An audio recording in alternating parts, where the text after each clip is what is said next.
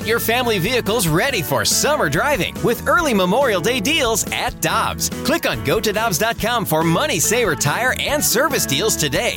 Dobbs, with 43 locations, real deals are always close by. Time now for the BK and Ferrario podcast, presented by Dobbs Tire and Auto Centers on 101 ESPN.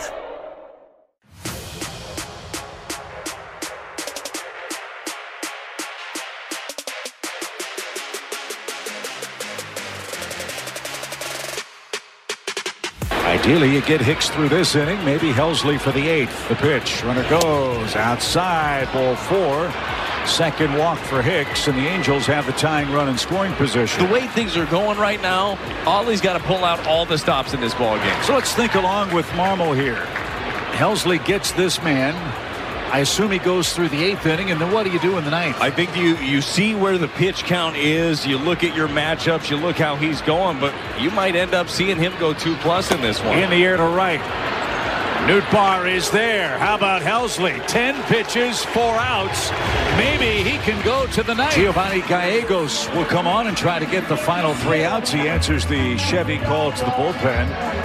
The Cardinals have not had a save in their last 16 days. Gallegos will have the 9, 1, and 2 hitters for the Angels, which means Mike Trout is due third.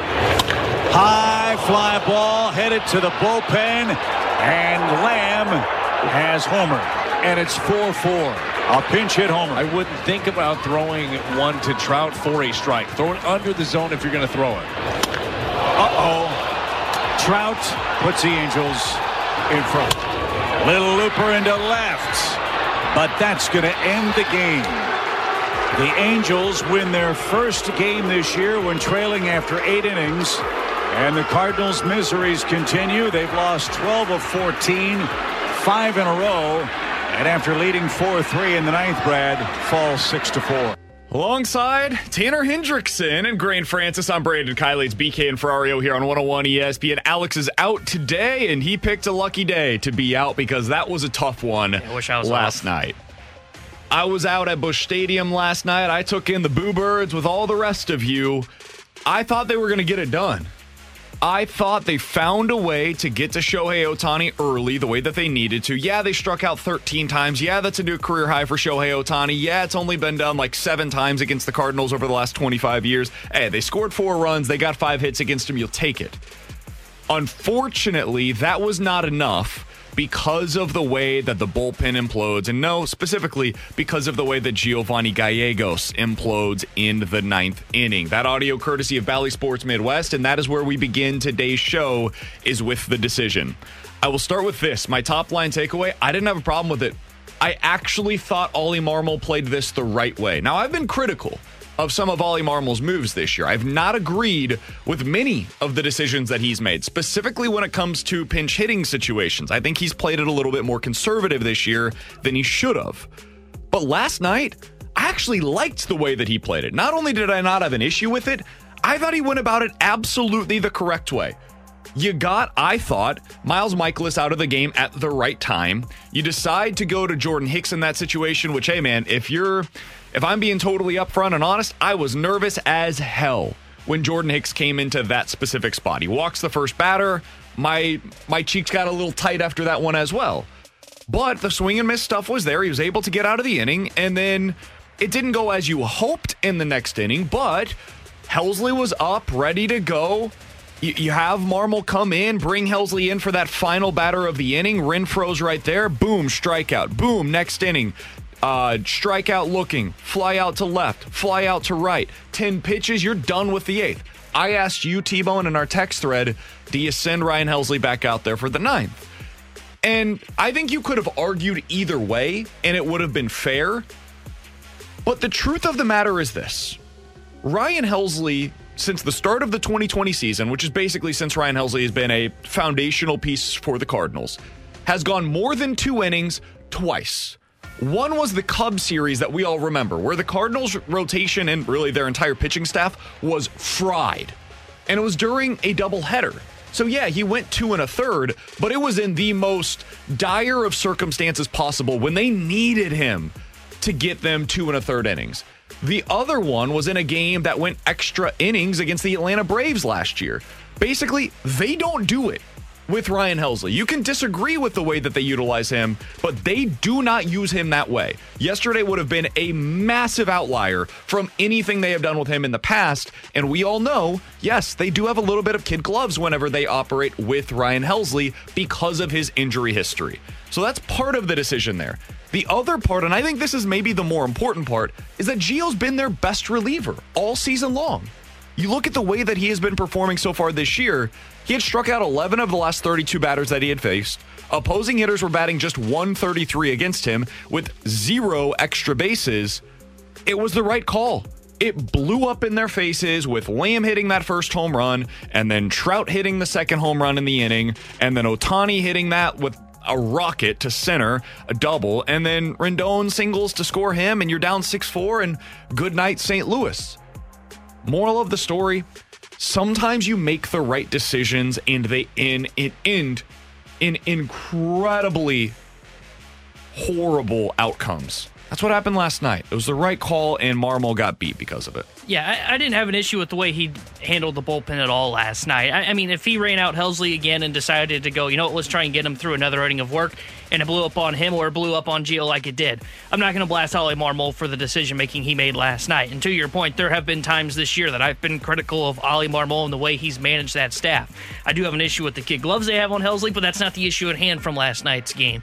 It was just a matter of fact that he played it perfectly. He played his hand. He, he basically went all in on his hand and he lost. The Angels had a better hand, basically in poker. Sometimes you think you got the better hand, you go all in, you lose. And that's what happened last night for the Cardinals. And it's the first time Gio has been really hit around all year. He's been great for the St. Louis Cardinals. And Oli admitted last night, and I know a lot of people were upset because Ryan Helsley's the quote unquote closer for the Cardinals and the paper had former All Star closer Ryan Helsley. Ryan Helsley is not the closer for the St. Louis Cardinals, and I think that's where there's this kind of mixed messaging Actually, to the fan base. What do you mean by that? I think Giovanni Gallegos is the Cardinals closer right now. I mean, that's the way he managed that game last night. If Gio's not the closer because he's been the best arm so far, Gio's not the guy that pitches the ninth inning. He's he's in the spot Ryan Helsley was in, and Helsley pitches the ninth. And whether you want to agree or disagree with that, I, I think you can kind of say they're almost um, yeah, they're the interchangeable same. to me. But I think Gio's the closer right now, and, and I think that's the way he manages. And I think that's where the fan base is upset, is they're used to this kind of traditional closer where one guy's labeled the closer and they've kind of adjusted to modern baseball where it is you bring him in the high lever spot, whether that's the ninth, eighth, or seventh inning. I think now Gio's the guy. And I think that's where part of the frustration is, is just how these guys are labeled with their roles by the fan base. I, I think Oli made all the right moves last night.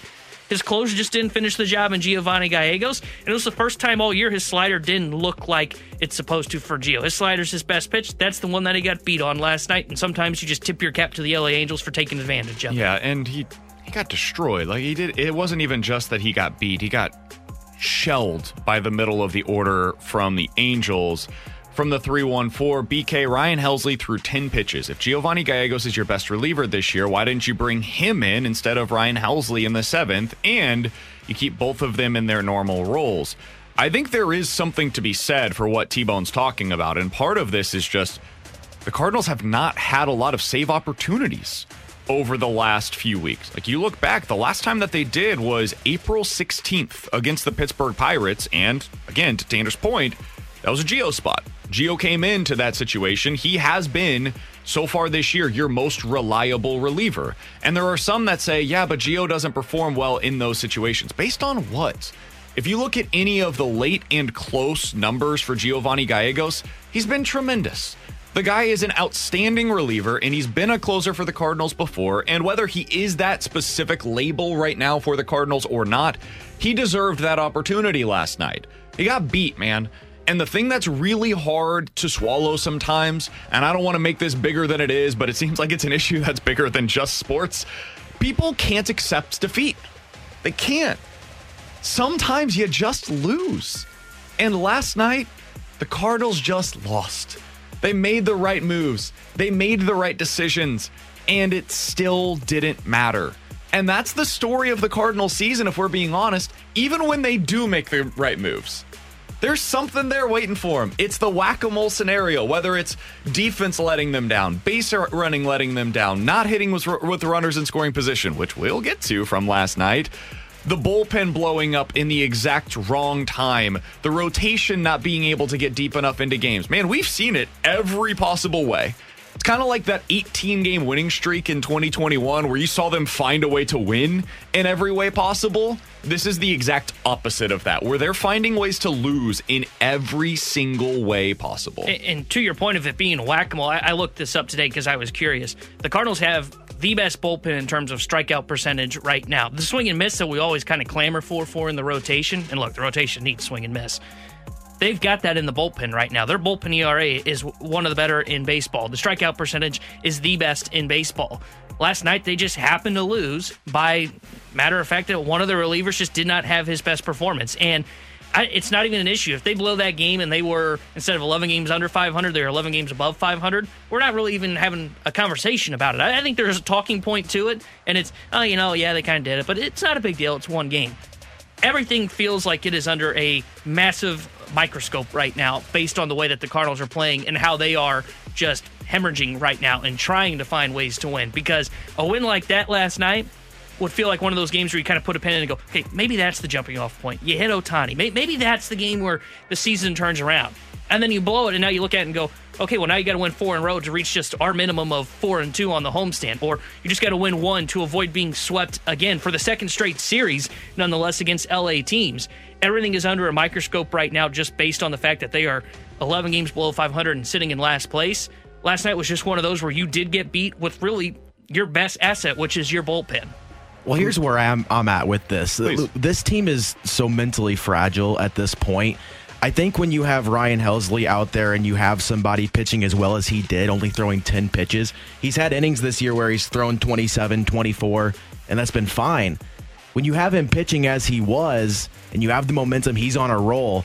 I think that's a situation where you might want to leave him in. Statistics will tell you that Giovanni Gallegos was fine to go out there, and it's not the absolute wrong decision by Oli Marmol at all. I just think from a standpoint of the the mental fragility part of this team right now, when you have a player on a roll like that, write him out and let him go. Yeah, I I disagree com- completely with it. And, and, the reason why I would say that is because, and like, if he had thrown Helsley back out there, it could have gone the exact same way. And For this sure. is the thing that's tough is like the math is always in the critics' favor because we don't know what would have happened there if Ryan Helsley enters the game. Guys, Ryan Helsley has not been the same pitcher this year that he was last year. That's something we first have to start with. Neither has Giovanni Gallegos in a good way. They've like switched roles basically at this point in time. Gio has been borderline unhittable. Ryan Helsley has been getting, for the most part, hit a lot harder so far this season than he was last year.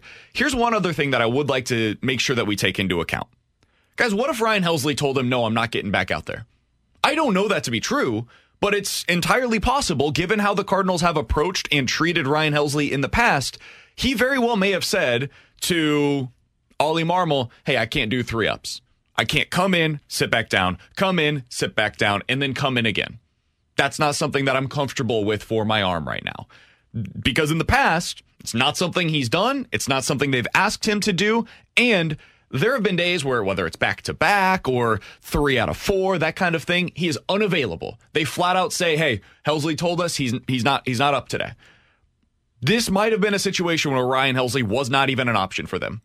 And if that is the case, does that change the the math or uh, the calculus on whether or not he should have used Giovanni Gallegos in that spot? I, it doesn't matter to me because Giovanni Gallegos has been your best arm and he got beat. And sometimes that happens. Sometimes, like we were mentioning this yesterday with blackjack and comparing that to the decision making that the Cardinals make sometimes.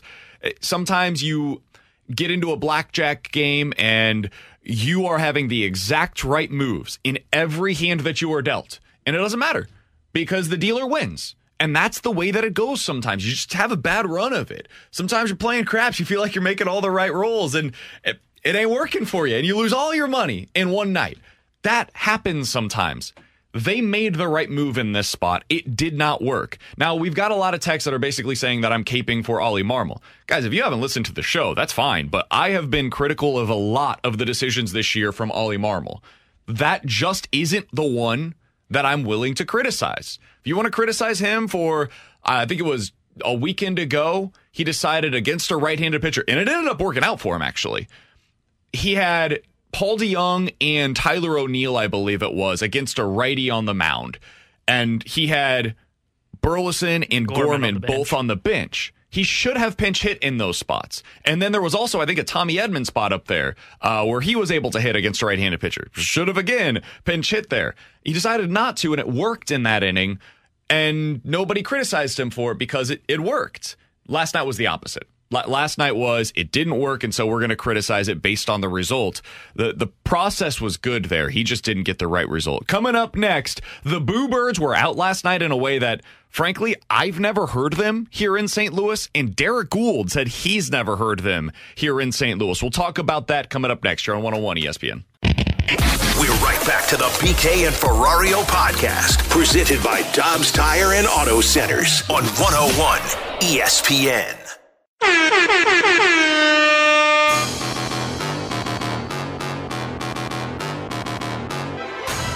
All right, it's time for the lineup game. Woohoo! I promise you, we have not seen the lineup just yet. Now is the time to do exactly that. Cardinals going up against a right-handed pitcher today. First pitch coming up at 12:15. A gentleman by the name of Griffin Canning is on the mound for the Angels. He doesn't have significant splits so far this year. He is not a particularly good starter. He's one of those guys that starts like half the game. Typical six starter for a team. He's, so uh, he's saying fine. shutout today for the Angels. 26 years old, 6'2, buck 80. All right, T Bone, I think this is going to be a pretty easy one. I don't think we're going to have any problems with this. Are you kidding me? It's a day game. There's like weird stuff that happens with Oli and his lineups. They just had an off day. I feel like this is one of those. They're, they're not getting away. They're going to be back here for the weekend against Detroit. I think we start out with a Newt and just kind of go down the line from there. Yeah, I'd agree. Show me Nootbaar.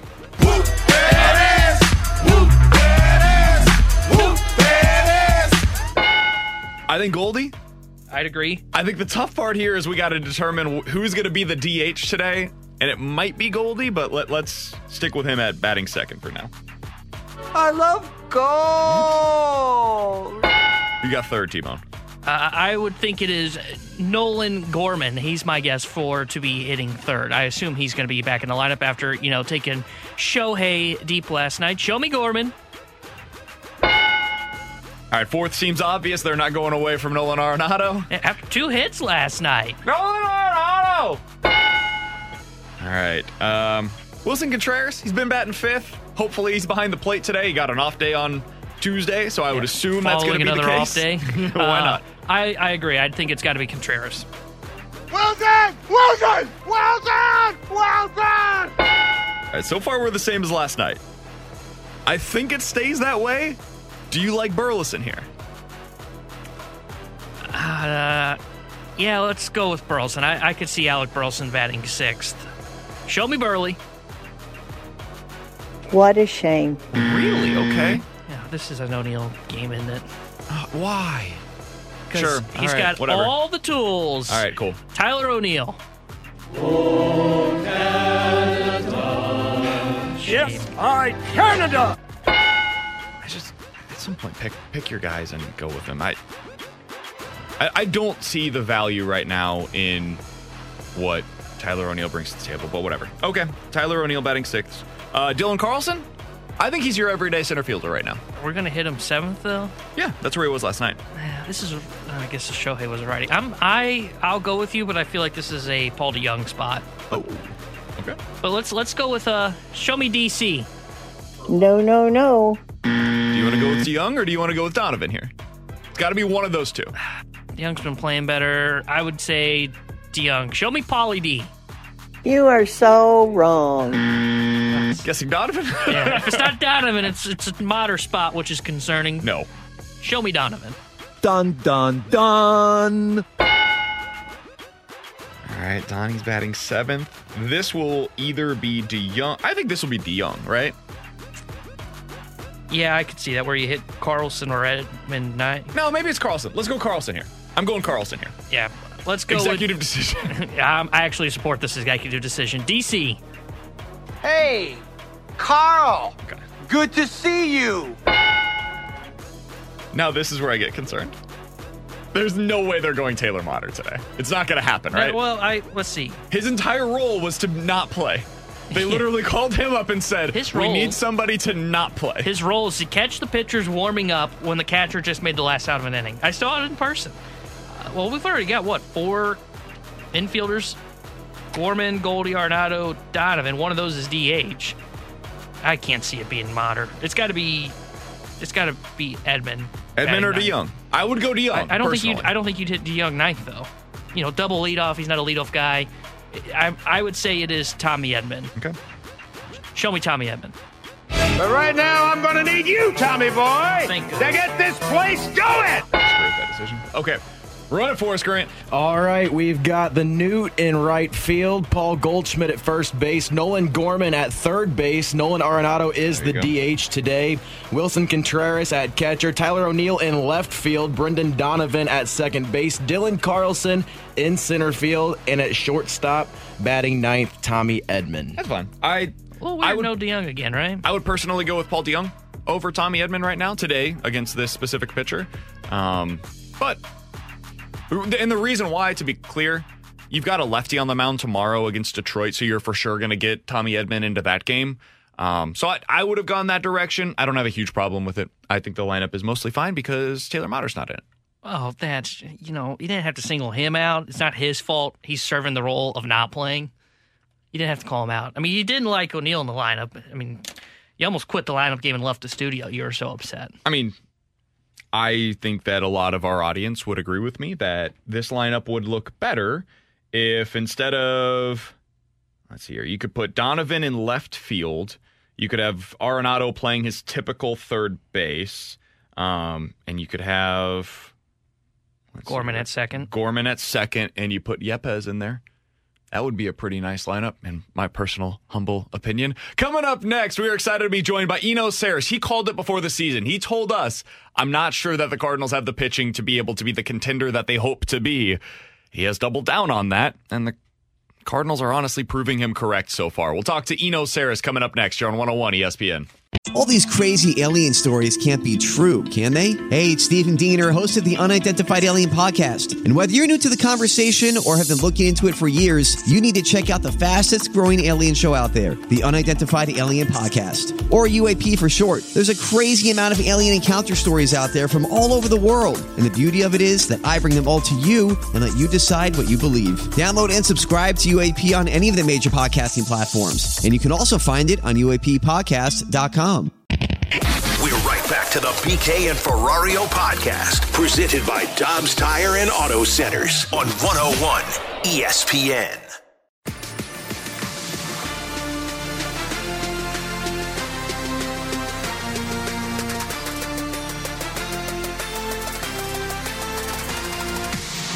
Alongside Tanner Hendrickson, I'm Brandon Kiley. It's BK and Ferrario here on 101 ESPN. Alex will be back in tomorrow. Right now, we're happy to go out to the 101 ESPN hotline to be joined by Eno Sarris. You can read his work over at The Athletic. He does very smart stuff, especially on the pitching side of things. You can also follow him on Twitter, as you should, at Eno Sarris. S A R R I S is how you spell his last name. Eno, we appreciate the time as always, man. How you doing today? Doing great. Thanks for having me on. Absolutely. Uh, we're not doing so well, though, here in St. Louis, as you can probably imagine. The Cardinals now have the third worst record in all of baseball, uh, the worst record in the National League right now. Their run differential is only negative 19 on the season, but they are 10 and 21 despite that. You know, from a like big picture standpoint, when you look at the Cardinals' struggles to start out the season, what immediately comes to mind for you? The starting rotation. it's uh, it's uh, it's just something that uh, Katie Woo and I wrote about before the season. They were projected uh, to have one of the worst strikeout rates in the big leagues, and they do have one of the worst strikeout rates in the big leagues. And this is at a time when the ball is flying out of the park again, back at 2020 levels. And the shift rules have changed to make an emphasis on pitchers striking people out. You know, now uh, the ball in play is more valuable because uh, because there's you can't have as many defenders on the right side of second base. So uh, just a, a lot of innings uh, from guys who aren't striking guys out. Uh, I think that is the major problem because if you look under the hood, the batting, uh, you know, I know they haven't been scoring runs like they used to, but uh, they have actually been playing well under the hood. Their their their walk rates, strikeout rates, barrel rates, they're all sort of top ten. Their bullpen is fine. Uh, defense is top ten. Like it's pit, it's the starting rotation you know, with that being said, if they find a way to fix the rotation, whether it be making trades or Adam Wainwright's coming off the IL, and maybe they call up Matthew Liberatore, who's been dealing in AAA with uh, the Memphis Redbirds. Can you see this team taking off if they just fix this rotation? Can they get back to being a playoff contender with the rotation being fixed? Uh, they right now um, have about uh, according to Fangraphs, they have they have playoff odds, and they have a 25% playoff odds. So, um, amazingly, that's not very far behind the Pirates one. So, yes, this team is projected to be better going forward. They're projected right now uh, to end up around 500, um, and that's just by you know looking at run differential and looking at different things like that, looking at quality of team and trying to project it out. So, they definitely still have a chance. And like like I told you, if you have a top ten offense, a top ten defense, and a top ten bullpen, it's really just on that last number to get any better than bottom five. Um, and uh, I do have some hope for uh, Liberatore ha- has been pitching better. It, it, he has been changing his um, his arsenal some. Um, I, I wish guys like Tink Hence were ready, you know, uh, because uh, you know somebody with just standout stuff would be amazing for this team you know, this team needs to figure out its outfield rotation, the mix that they're using out there as well. I I think they're they're ripe for a trade from that outfield mix at some point this season. And I, guess part of the problem is I'm not really too too sure how other teams value their outfielders and if they value them the same way that the Cardinals at least did coming into the season.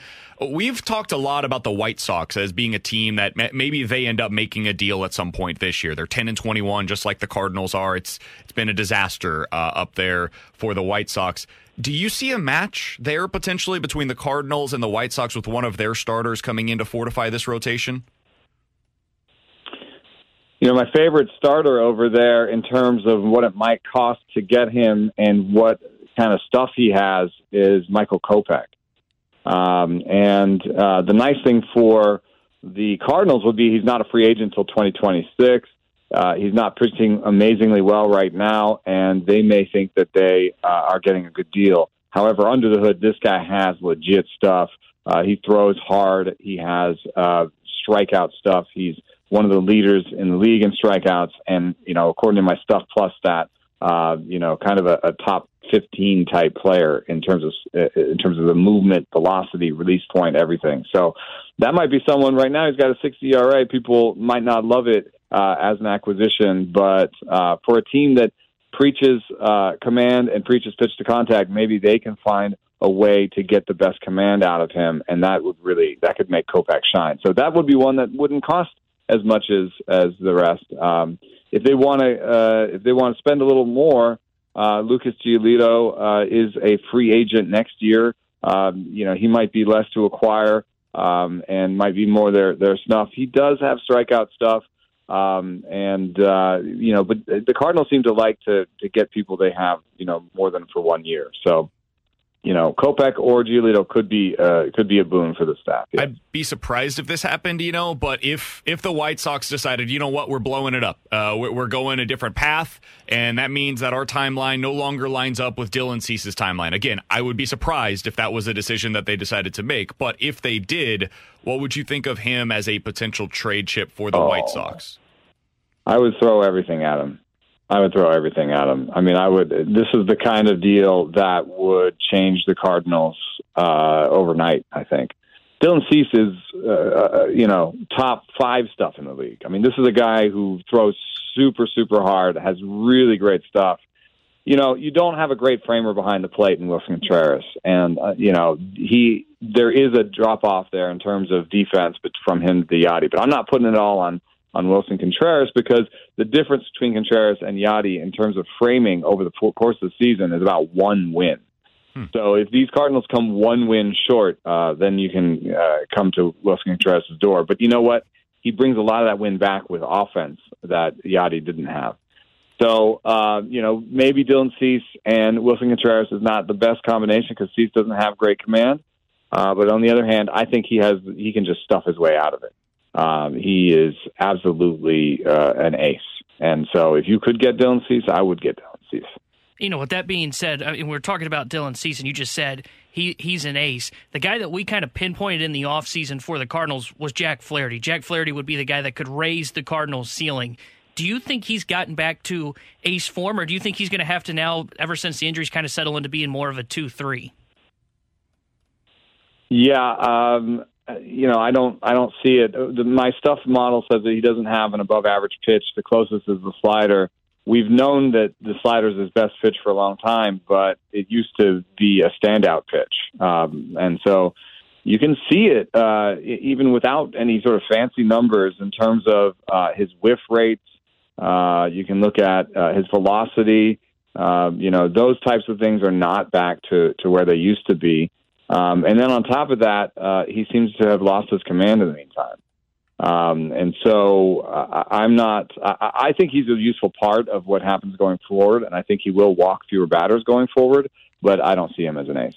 Eno Sarris is our guest for just another minute or so. You can find his work over at The Athletic and follow him on Twitter at his name, at Eno Sarris, E N O S A R R I S.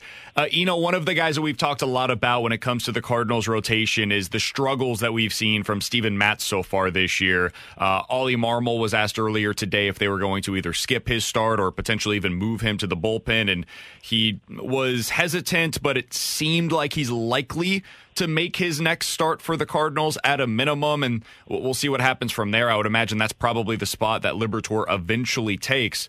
What's gone wrong for Steven Matz since the Cardinals signed him, in your opinion? Obviously, the injuries are one thing, but even when he's been on the mound, the results have not been what I would imagine the Cardinals expected them to be.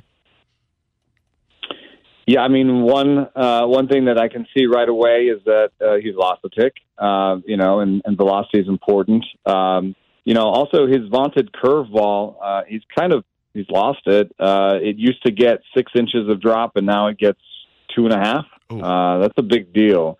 Um, and, uh, you know, he doesn't, uh, he's starting to use the curveball less. And the problem is, if you've got a fastball and a change, that's fine, but you've got to get same handed guys out too. And you have to show something other than your fastball and change. And so when I look at his line, I, I see him searching uh, for a third pitch uh, to, to pair with his sinker uh, and change. And the slider isn't very good right now, and the curveball is getting worse. Uh, so that's that's I think his real problem. I don't know why uh, something like that would happen. Um, you know, something in his release point uh, might be part of it, um, and uh, his release point is down a little bit. But sometimes when a release point is down, uh, that means that there's something that doesn't feel right. Interesting. You know, we appreciate the time as always, man. You always make us a little bit smarter about the Cardinals when we're able to talk with you. Uh, we appreciate the time as always. Hopefully, next time we're talking about a Cardinals team that's figured things out in the rotation, we can talk about what that looks like in this NL Central. Yeah, I mean, there's still hope with a, a call up. I would, I would add a trade, a call up, a trade, and uh, some better days from the guys they've got. You know, appreciate it, man. We'll talk with you again soon. Thanks. You got it. That's Eno Sarris of The Athletic. Find him on Twitter at Eno Sarris. Always appreciate him hopping on the show. I think the Cardinals have the, the makings of what can be a solid rotation. And I think this is part of the problem is like now you throw Waino into the mix and we don't know what he's going to look like. There are real questions about what his effectiveness will be because we have not seen him be a very good major league starting pitcher since August of last year, basically. It's been what is it at this point? Like nine months since the last time that we saw him be effective. Now, yeah. that's not his fault. He's been hurt. He had last year at the end of the season the comebacker that messed up his uh, release point, and then during the offseason into the World Baseball Classic, he had the issue with his um, leg as well. So we just haven't seen him. And the velocity was down in the spring. It sounds like it ticked back up as he was going through his rehab starts. We're hoping for the best for him. So that's one spot that you've got questions about. Mikolas has kind of righted the ship, even though it's not been perfect. Montgomery's been outstanding all season long. Flaherty's been solid. I, I do think you need one or two other significant upgrades in this rotation. Maybe one of those could be Matthew Liberatore. Maybe you need to make that move uh, via a trade with probably the White Sox. Somebody else uh, brought up Eduardo Rodriguez. Maybe, maybe that's the one as well. There's a lot of different options that could be available. I think the thing that is concerning to me, honestly, is okay, so you're adding Waino in. That's another variable that they're going to have to consider. Then eventually you're going to get to Matthew Liberatore. That becomes a variable that they have to consider. If things don't get righted with those two things added in, those two starters added into the mix, man, we're into like June.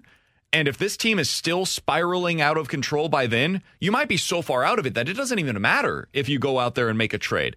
You are in a spot right now where the Brewers were a couple of years ago when they decided to make that big move to be able to get a shortstop that they felt like they could count on every day. Completely changed the trajectory of their season, and they were able to take off from there.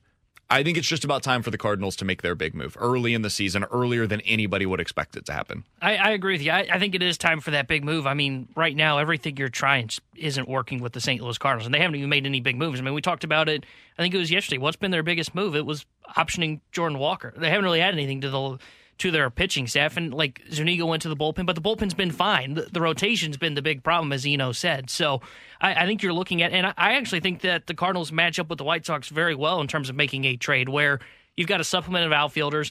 Their outfield's been terrible. Maybe you can make a move. I, the The thing is, though, is even if they wait till June and they are spiraling out of control still, and you and like you said, maybe at that point you don't make a move. I would still make a move, but it would have to be a move to get a guy under control. And, and that's where it gets hard. And I just don't know if this front office would show that kind of urgency or willingness to part with the prospects or players that it would take to make that kind of move happen. I, I don't think you can look at this year if this thing doesn't turn around and go, you know what, our winning window isn't going to be for three years. I, I, think you go, this was just a bump in the road, and we should be a contender next year. And that's when you still should be making that move for a starter that has control. I don't know what the cost would be for Dylan Cease. I don't know if the White Sox would even be interested in trading him. He's 27 years old. He's got two years left of control through arbitration over the next couple of seasons. If he was a guy that ended up becoming available and they said, hey, we want Dylan Carlson and uh, insert lower starter X, like Gordon Graceffo, Michael McGreevy, whoever their favorite is of that next wave of pitcher that's coming up. Uh, and then they probably would want something else in there. I, I don't know specifically what the ask would be. He's he's an outstanding pitcher, and everybody should want Dylan Cease. If that ended up being the case, that is the guy you go after. If you can't get Dylan Cease, Lucas Giolito makes me nervous because he was one of the guys that got hit pretty hard with uh, a lack of effectiveness after the sticky stuff was banned.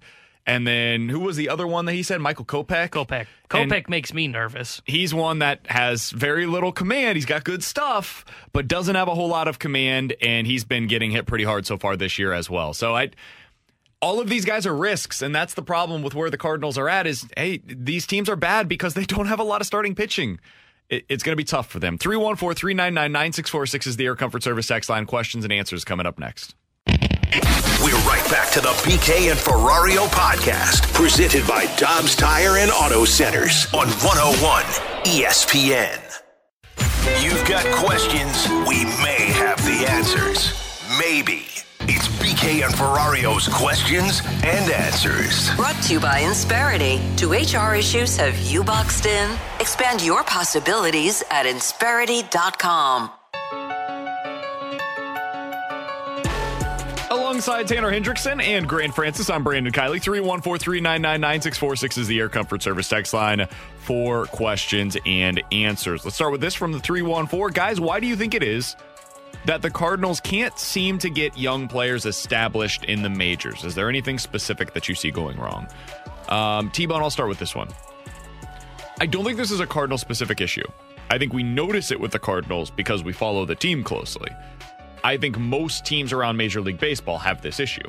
You look at what the Mariners have had to go through with uh, their young outfielder. Oh, why am I blanking Rodriguez. on his name? Nope. Uh, the other one that struggled last year, oh, lefty uh, that crushed the Cardinals. Kalenic? Kelenic? Kelenic.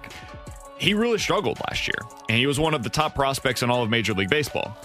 This year, he has come back, and it's looked incredible for him so far. He's batting 310 on the season with an OPS of almost 1,000. So it's fixed but it took a little while for him to get established the way that they were hoping for him to be. And his his pro- progression is kind of similar to what we've seen from Nolan Gorman, honestly. Gorman this year has been really good for the Cardinals, but last year it was very up and down. It's hard. It's really hard for these guys to break through in the major leagues, and some of them just, it never happens for them. So I don't think this is a Cardinal specific problem, but we notice it because it feels worse when it happens to our team. And, and I think we've said this before, but it's hard to develop those guys on winning teams with expectations because.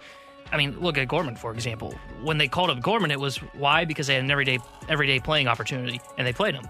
But when he struggles and you're trying to compete and win an NL Central or get into the playoffs, it, it's hard to continue running a, a, rookie out there trying to learn on the fly at the big league level when you might have better options. It's exactly what happened to Jordan Walker, where it was, all right, can Jordan Walker learn here at the big league level? We think so.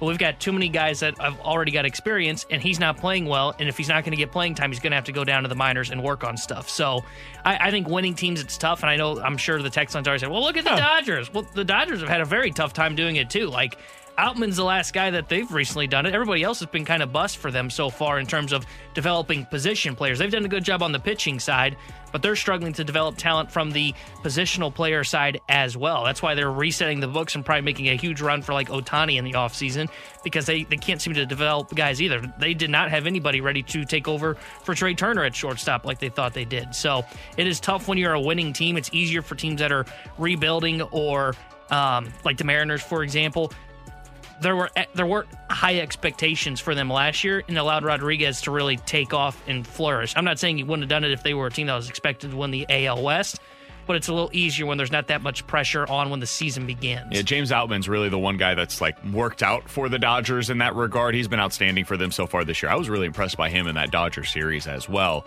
Uh, but otherwise, it, it's been hard for them to be able to develop, especially in the last couple of seasons, that young talent as well. From the 314, guys, at what point do the Cardinals decide to fold up shop and call it a quits on this season? I don't think that's happening for a while. And the reason why is because you look at the NL Central, and yes, the Pirates are right now 10 games up on the Cardinals, but the rest of this division, at least in the last 10 games, is not pulling away from you. The best records are 6 and 4 from the Reds and the Pirates. The Brewers are going through some struggles. The Cubs are kind of falling back to earth in a way that I think most people expected them to. I don't think that you're out of it yet. Now, if this continues and against the Tigers and the Cubs and the Red Sox, the lesser teams that are on your schedule, if you continue to struggle, there's going to come a point in time, probably by the end of the month of May, where you look at it and say, you dug yourself such a big hole, there's no coming out of it. But I think it's probably around early June when that even becomes a consideration. But before then, I don't think it's there yet. Yeah, I think early June it starts to become a consideration if you don't turn it around. I, I don't think you really hear reports or hear the Cardinals say they're quote unquote giving up on the season until about July. Because you get to July and you're sitting, I don't know, say it's 15 games back of the division and you're close to 10 games out of the wild card, they're going to start having conversations with other teams about selling Montgomery, Flaherty, maybe some of the bullpen arms because the bullpen's been so good. Like, I, I think July would be when they kind of fully say, you know what, it's just not our year. It's better for us to gain some assets and look for next season. But I, I can't see it being earlier than that. Even if they struggle this month, I don't expect to it just start seeing reports of, hey, Cardinals giving up, it's over. They're they're done because I agree with you. Pittsburgh, we'll see if they're for real. The only team that I think is actually for real so far, based on the way they're playing, is Milwaukee in this division. I, I think they're good. Pittsburgh, I'm I'm not 100 percent sold on. All right, final thing here from the 636 guys. Why do you think it is that Jordan Walker is now struggling down in what happened? Everybody was excited about him. He had performed so well in spring. He seemed to be hitting pretty well up here with the big league team, and now he's struggling down in the minors. Uh, down in the minors so far, he is batting, let's see here, 158 with a 315 slugging percentage. Um, it it has not gone well for him so far. He had that one home run that everybody got excited about from over the weekend, and then hasn't really done much since then. I think this is what the Cardinals saw. I, I know people get mad when we talk about the underlying numbers for for players. There's a reason why they matter because they signify whether or not your performance is sustainable. Jordan Walker's performance was not sustainable. He was hitting the ball very hard, but he was hitting the ball almost every time on the ground. And when you see something like that happening, it means that over time, he's probably going to run into some struggles. He's also a guy that doesn't walk a ton and strikes out a decent amount right now. And so when you don't have that basically flotation device to keep you up or at your your level, It's really hard, and you can go through a massive slump where you're hitting the ball into the ground, striking out a decent amount, and not walking. That is the worst case scenario for a young player, and you can get buried like that. So I think it was that, and the Cardinals' outfield mix was so cluttered that they couldn't make it work with all five of those guys. I, I think all of that is starting to now show its show those warts down in the minors. He needed more seasoning. Didn't see it in the spring. Now we're seeing that right now. Yeah, I, I think you you hit the nail on the head right there. He, he's he's hitting the ball on the ground, and it's tough because we can't we don't have like the advanced metrics since he's been moved to the minor leagues. But my guess is is he's hitting the ball on the ground still because he's not hitting for any power. And my other guess is that because he's not walking, which is something he's going to have to work on his better pitch uh, selection and recognition is he's I'm sure he's getting beat with the slider. And yes, his numbers were good against the slider, but he's whiffing 38% of the time. And that was the pitch that I think it was Kyle Reese told us before the season started teams were peppering him in the minor leagues on that slider low and away. And you could see they started to do that at the major league level, and he would chase it. So I think he's not drawing walks, he's not hitting for power, and he's hitting the ball on the ground. And I think he'll get that turned around. That was the main reason they sent him down. He's going to get that fixed. He's too talented not to fix it. I, I don't think Walker's done by any means. I, I, think he'll be back up with the club at some point this year. And I think once he turns that around and starts getting the ball in the air, you're really going to see him take off. On the ground 55% of the time so far since going back down to AAA, which is way too high of a rate. You want that to be a lot lower. Coming up next, is it time for the Cardinals, speaking of that outfield mix? to decide who their guys are that they're going to be building around in the long run. Thought it was interesting what Michael Girsch had to say yesterday on Bally Sports Midwest. We'll hear what he had to say coming up next. You're on 101 ESPN. We're right back to the BK and Ferrario podcast, presented by Dobbs Tire and Auto Centers on 101 ESPN. There are only three guys that you know are going to play every day. I mean, really, Tommy Edman's going to bounce around. Is he really the shortstop, or is he going to be playing out other places? Is Brendan Donovan really the second baseman, or are we going to see Nolan Gorman there? Is Nolan Gorman really the full time DH, even though he's been the best hitter so far this year, other than Goldschmidt, or is it going to be someone else? It's it's Arenado, it's Goldschmidt, and it's Contreras, and then everyone else. It's an AAU tryout, and that's ridiculous. That is not Cardinal baseball, and they got to commit people, just like the fans of St. Louis need to say we are 10 and 21. Wear it for a change, and now you get a taste of what every other fan's dealing with. Some strong words there from Greg Amsinger wow. on with the morning show today, alongside Tanner Hendrickson, who's filling in today in the big chair for Alex Ferrario. I'm Brandon Kiley. Grant Francis in with us today as well. Always appreciate him being along for the ride. 314-399-9646 is the Air Comfort Service text line to get involved in the show. Uh, T-Bone, I actually don't necessarily agree with what Greg Amsinger had to say there. I don't think you need to commit to guys at a specific position every single day. I just disagree with the philosophy. Think we came into the season knowing this was the way that they were going to go about it, and they followed it for the most part. I would also add this. I think they're committing right now to Dylan Carlson. He has started each of the last six games in center field for the Cardinals. That's commitment. They have decided Dylan Carlson, by their actions, not their words, is our center fielder. I agree with that decision. I think he should be your center fielder right now and just live with whatever it is that you get against right handed pitching. It's not going to be great. Last night, you got a home run against a right handed pitcher from Dylan Carlson. That was a big moment for him. But you have to understand that that's going to be few and far between. And it's kind of like the Harrison Bader experience. He's your best defensive player out there. You run with it. Nolan Gorman should be your DH most days. But if Nolan Arenado's off, or if Brendan Donovan, for whatever reason, they don't want to put him out there against a left handed pitcher, or whatever the case is, yeah, go ahead and get Gorman out there in the field occasionally. I don't know that I'm as far on this as Greg Amsinger is, but what I do think they need to do more of is to decide which three outfielders they're going with and run with it. Are you committing to Tyler O'Neill or not? Do you think Alec Burleson is a legitimate starter or not?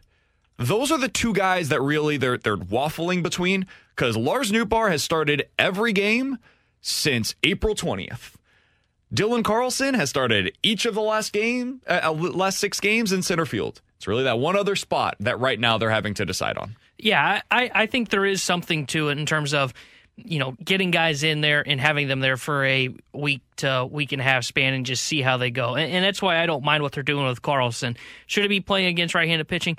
Probably not, but it's clear that they want to still figure out if there's still more to Dylan Carlson. So throw him out there. Left field is the spot that they're still trying to decide. Tonight, today felt like a Alec Burleson start, and he's not in the lineup. It's Tyler O'Neill, and that's rotating it back and forth between those two. That's kind of weird, right? Because tomorrow it's a left-handed pitcher, so you would expect to see uh. Tyler O'Neill out there tomorrow. I, I'm I'm a little confused by that one, honestly. Yeah, I, I I don't know. I just I think right now they know that both Burleson and O'Neill are struggling, and I think they're waiting to see if someone's just going to take off. But it's hard to do that when you're playing basically what every other game. It's hard to really get a read if that player is going to be uh, if he's going to take off from one performance. So I, I do think they do need to figure out this outfield and say, you know, here's our three guys. We're going to run with it, and that's what we're going to stick to. And I, I thought Michael Girsch when he was on pregame on Bally Sports Midwest, I thought you saw. I don't know if disconnect's the right word, but you could tell there's definitely a little bit of a difference, I think, between what the front office was thinking, what Oli Marmol's thinking, because Girsch basically said, hey, yeah, we need guys to know what their role is, and we want to see them play. So essentially, he's saying, yeah, we want to see the three same outfielders. Let's hear that, actually. Here's what Michael Girsch had to say to Bally Sports Midwest yesterday prior to the game. If you're not patient and guys feel like every time I go 0 for 4, I'm not playing tomorrow, you're not you're not putting anybody in a place to succeed. Um, if you're too patient, you just leave a guy out there to, to wallow. It doesn't help him or the team. Uh, trying to find matchups, trying to trying to balance those things has been has been a challenge. And when when it's going like this, it certainly our balance is not quite right. Yeah, and right there when he said, you know, having patience, and now he did also point out, you know, waiting patience too long can be detrimental to the team. But I think when he said patience and also finding matchups has been difficult for us right now, I think Michael Girsch was saying, yeah, we want to see the three same outfielders for a stretch. And I don't mean a month. I mean probably a week, week and a half of running out the same outfield of whether it be Tyler O'Neill or Burleson in left with Carlson in center and Nootbaar in right and see what you have, see what that guy ends up doing and see if he takes off and runs with it and not pinch hitting for him late in games like we've kind of seen just baffling decisions on when they do it with Dylan Carlson, when they don't do it. I, I think the front office wants to see a consistent outfield and I think the problem is, is I think Oli Marmol wants to play by the matchups. That's what he that's what he said when he was hired. I want to play by the matchups, and the matchups wouldn't tell you to be starting uh, Dylan Carlson against right-handed pitching. But I think there's a bit of a disconnect of they want to see everybody out there on a regular basis to see what they have. And now Oli says, okay, you cut down my outfield mix by sending Walker down. And he says, you know what? I'll stick with Carlson. I'll stick with Nootbaar, but I'm not going to commit in left field yet just because I want to play the matchup somewhere. I want to platoon more. And I think that's where he's getting caught into trouble. Here are two players that are in this mix right now for the Cardinals. This is since the start of the road trip for the Cardinals. So it's uh, seven starts for one of these guys, nine starts for the other. They've both appeared in 10 games, okay?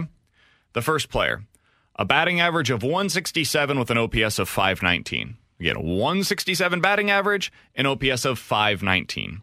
The second player, a batting average of 167 and an OPS of 419. The first player that I mentioned was Alec Burleson. The second player that I mentioned was Tyler O'Neill. Neither neither of them is producing at the plate. And so it becomes very difficult if you're Oli Marmol to make decisions on who to go with. And this is, I mean, yeah, it's a small sample size in terms of 10 games, but that's half the season basically right now, or it's a third of the season right now. So who do you go with?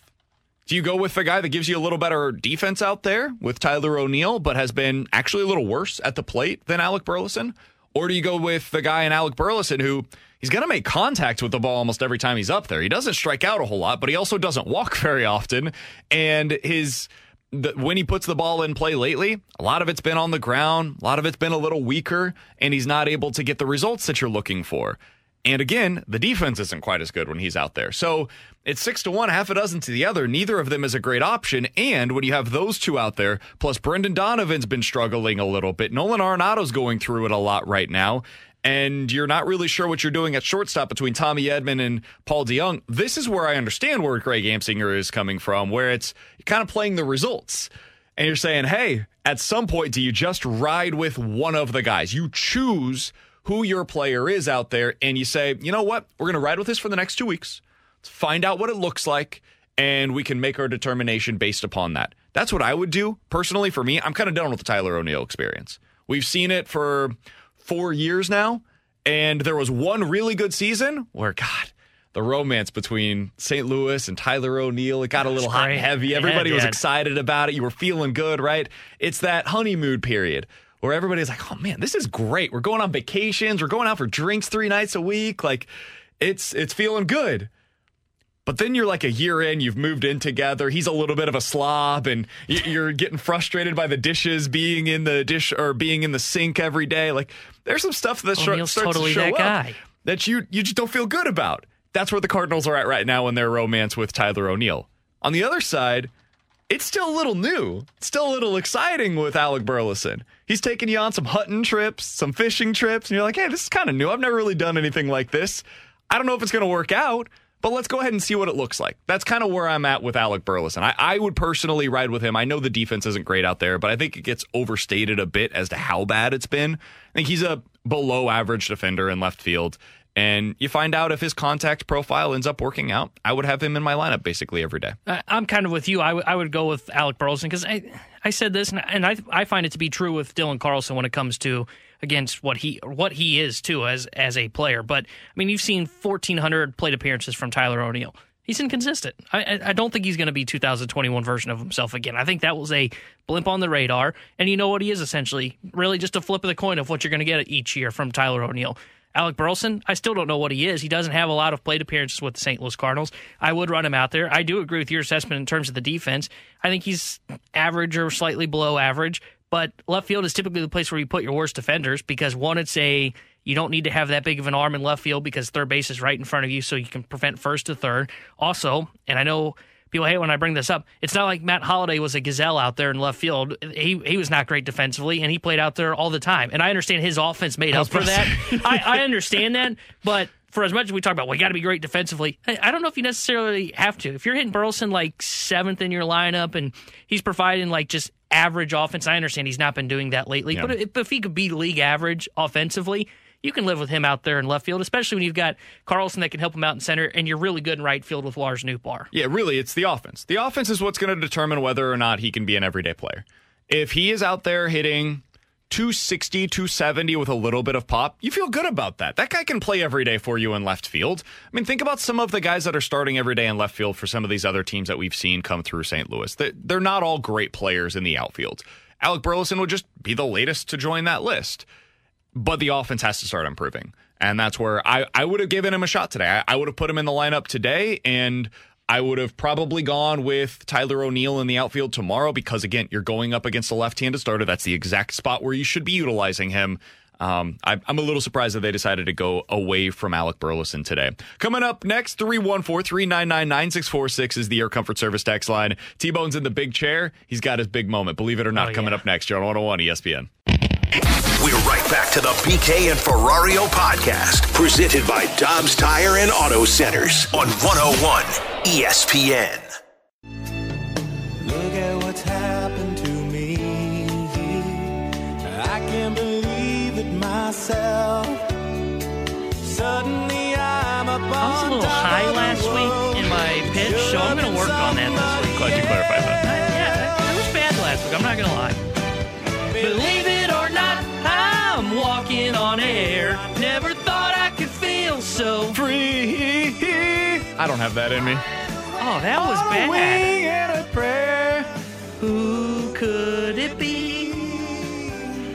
Believe it or not. It's just me. 314 399 9646 is the Air Comfort Service text line. What we learned today is that we need Alex Ferrario for those Yeah. high notes. I am not capable of hitting that high note. I Grant I could have used you there, big Yeah, guy. I, I still felt my felt my pitch was off. I, I need to go through warm ups. Next Yeah, time, Tanner, it's you and me. Oh, I'm. Okay, there we go. I like it. I like him taking charge here. All right, let's start with this from the 314. Guys, believe it or not, Matthew Liberatore will be starting a game for the Cardinals before the end of the month. Matthew Liberatore will be in the Cardinals rotation before the end of the month of May. Believe it or not. I'll believe it. I I don't even know how they could justify not starting him before the end of the month. I mean, I'm stunned that it sounds like Matz is going to be starting again over the weekend against Detroit. Um, I, I think you see Liberatore take Matz's spot in the rotation at some point. I'm assuming after this weekend because I don't see him turning it around. I, I will I will believe this. I, I think they're going to start Matthew Liberatore. Maybe not this turn through the rotation, but the next. I, go- thi- I think a lot of it hinges on what Steven Matz does in his next start. Like if, if he does the same thing that he's been doing, then yeah, I think you see Liberatore. If they give if he gives the Cardinals any reason to believe that they can salvage him, then maybe not this month for Liberatore. But I, I think it hinges on that start for Matz. I I think Matthew Liberatore is scheduled to start tonight in Memphis, if I'm not mistaken. if that goes well, I- would just start him next time through in the next turn in the rotation. Like, I would just bring him up and say, "It's your turn. You're coming up, and we're gonna ride with you, and we'll see what it looks like. And if it goes really well, you're gonna be a stalwart in our rotation for the next five years. And if it doesn't go well, we're gonna stick with you three, four times through the rotation, just as they did with Jake Woodford, just as they have so far with Steven Matz. And if it doesn't get cleaned up by then, you're probably into mid June or so. And now you're going to have to make another decision with it. Maybe that means somebody else coming up. Maybe Graceffo is ready by then. Maybe McGreevy is ready by then. Maybe make a trade. But I, I think that by the end of the month, he should absolutely be a part of this starting rotation. T Bone, what do you got for Believe It or Not? Uh, believe it or not, we will see Alec Burleson take over as the starting left fielder by the time we get to the All Star break.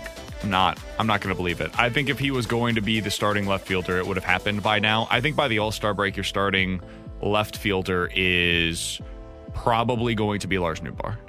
And I think Jordan Walker is back in right field for you by the All Star break. What happened to uh, O'Neill, O'Neill or Burleson? I'm assuming you probably just traded O'Neill. Yeah, O'Neill's gone.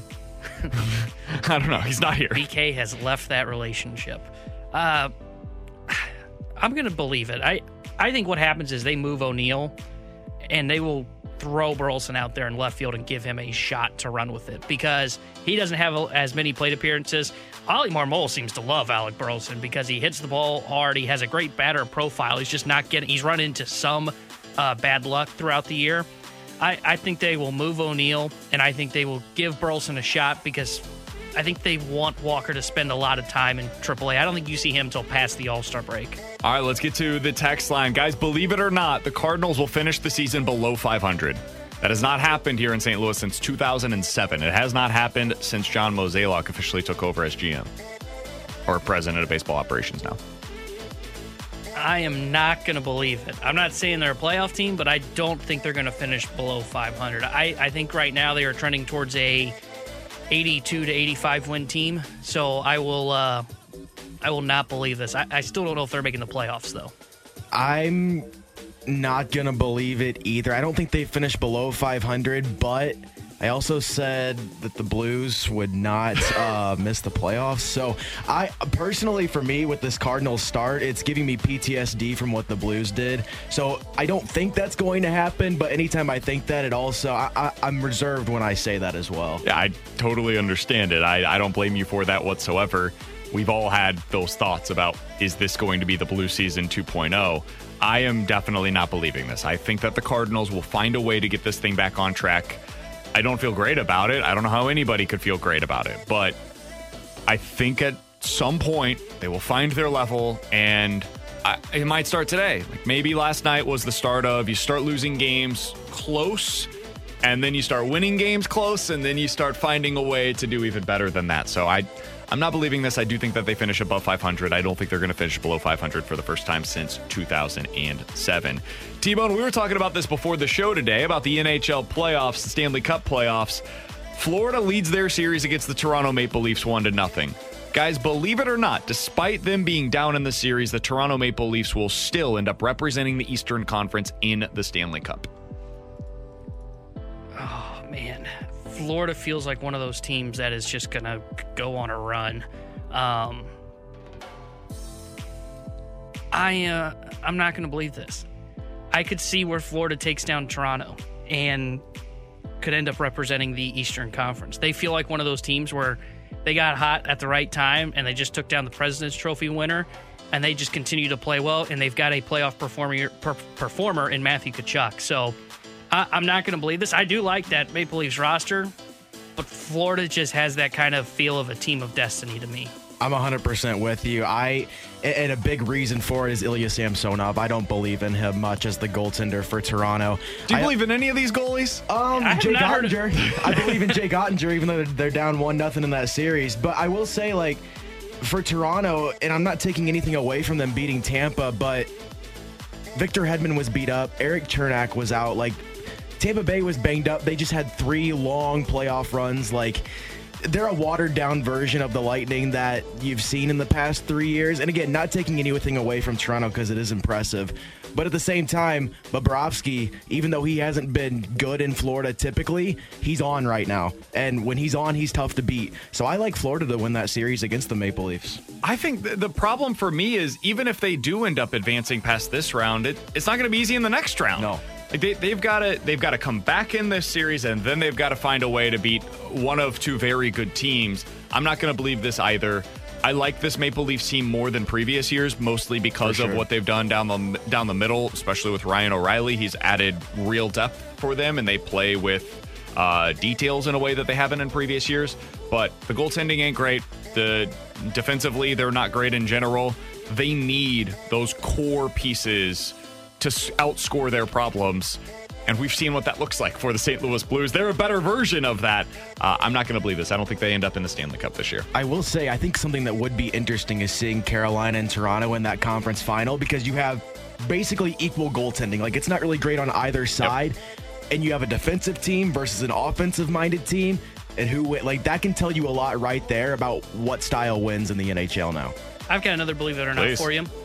Believe it or not, if the Cardinals can turn this around with their starting pitching, they have the bullpen to go on a run in the playoffs.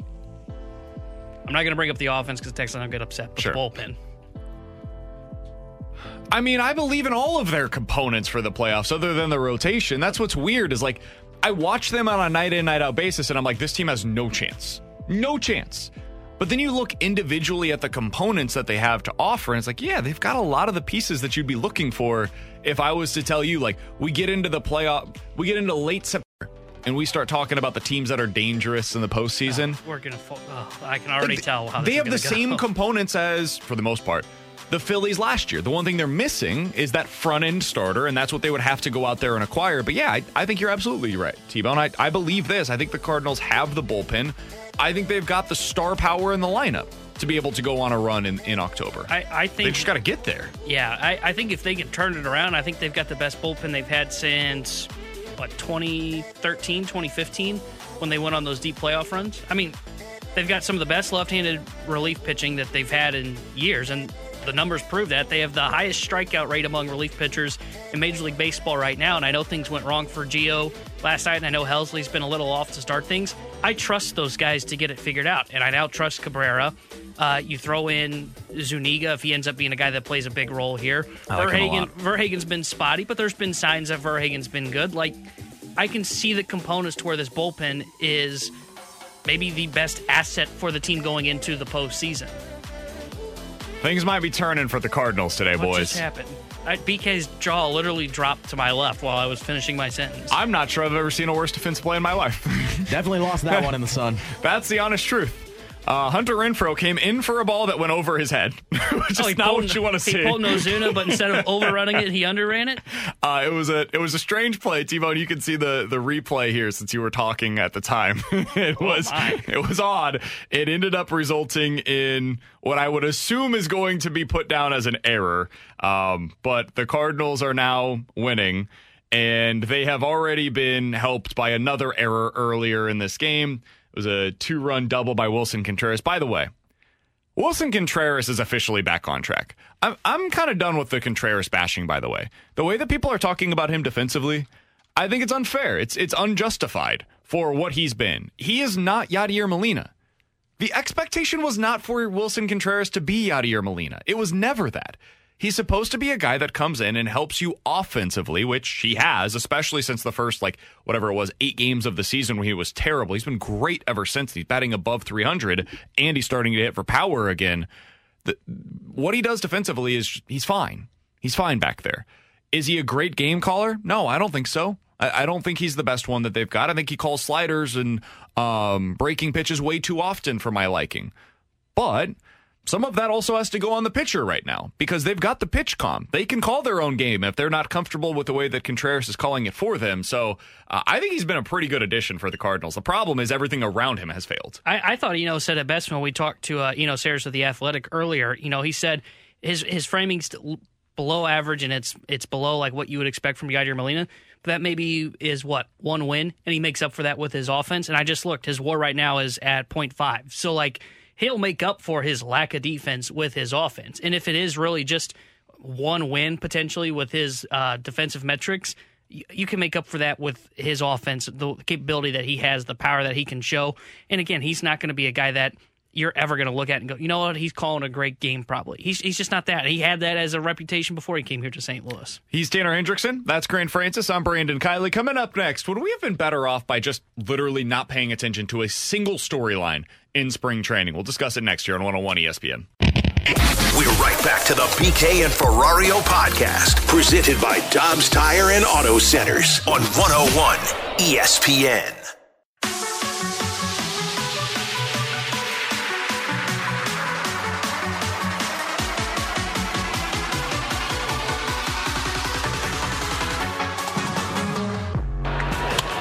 Little looper into left, but that's going to end the game.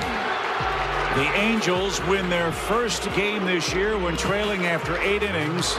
And the Cardinals' miseries continue. They've lost 12 of 14, five in a row. And after leading 4 3 in the ninth, Brad falls 6 to 4. That audio courtesy of Bally Sports Midwest. The Cardinals lose again last night, and it is getting ugly. They dropped to 11 games under 500 for the first time since September of 2007. Their 2 and 12 stretch that is also the worst since September of 07 when they went 4 and 16 over the course of a 20 game stretch. They are now the worst team in the National League by winning percentage. T-Bone, nobody could have expected this. And part of that is because of what we saw from the Cardinals during spring training, where, I, I, mean, let's be honest, the best game that the Cardinals have played so far this year took place down in Jupiter. Like the best version of this yeah. team was the spring training version of this team. And you look back at some of the storylines that developed, I genuinely think, and I tried to tell you this during the spring, I even fell for some of them, though. If we didn't pay attention to any any of the storylines for the Cardinals in spring training. We would have been better prepared for this season than by paying attention to all of them. Let me go through a few of these. Brendan Donovan was hitting the ball hard. He finished the spring training with four home runs for the Cardinals, which I think was like the matching of what he did last year. Yeah. He has a 368 slugging percentage on the season. Carried over for the first homestand. Yep. Uh, Dylan Carlson, he was hitting great against right handed pitching by the end of spring. Looked awesome. He's batting 205 against righty so far this year. Jordan Walker looks like he was ready for Major League Baseball. It was time for Walker to come up to the big leagues. Sent down after 20 games. Masyn Winn, remember how exciting he was in the spring, how great he looked, and how some people were wondering, hey, do you just bring him with you too? You just go ahead and make him your backup utility infielder? He hit 333 with six extra base hits in spring training. He's now batting 235 down in AAA with basically no power. Everything's been hit on the ground. Nolan Arenado was batting 524 for the Cardinals in spring training, and he looked really good in the World Baseball Classic as well. He's off to one of the worst starts of his major league career. He's had basically the worst stretch of his major league career over the last 12 games or so.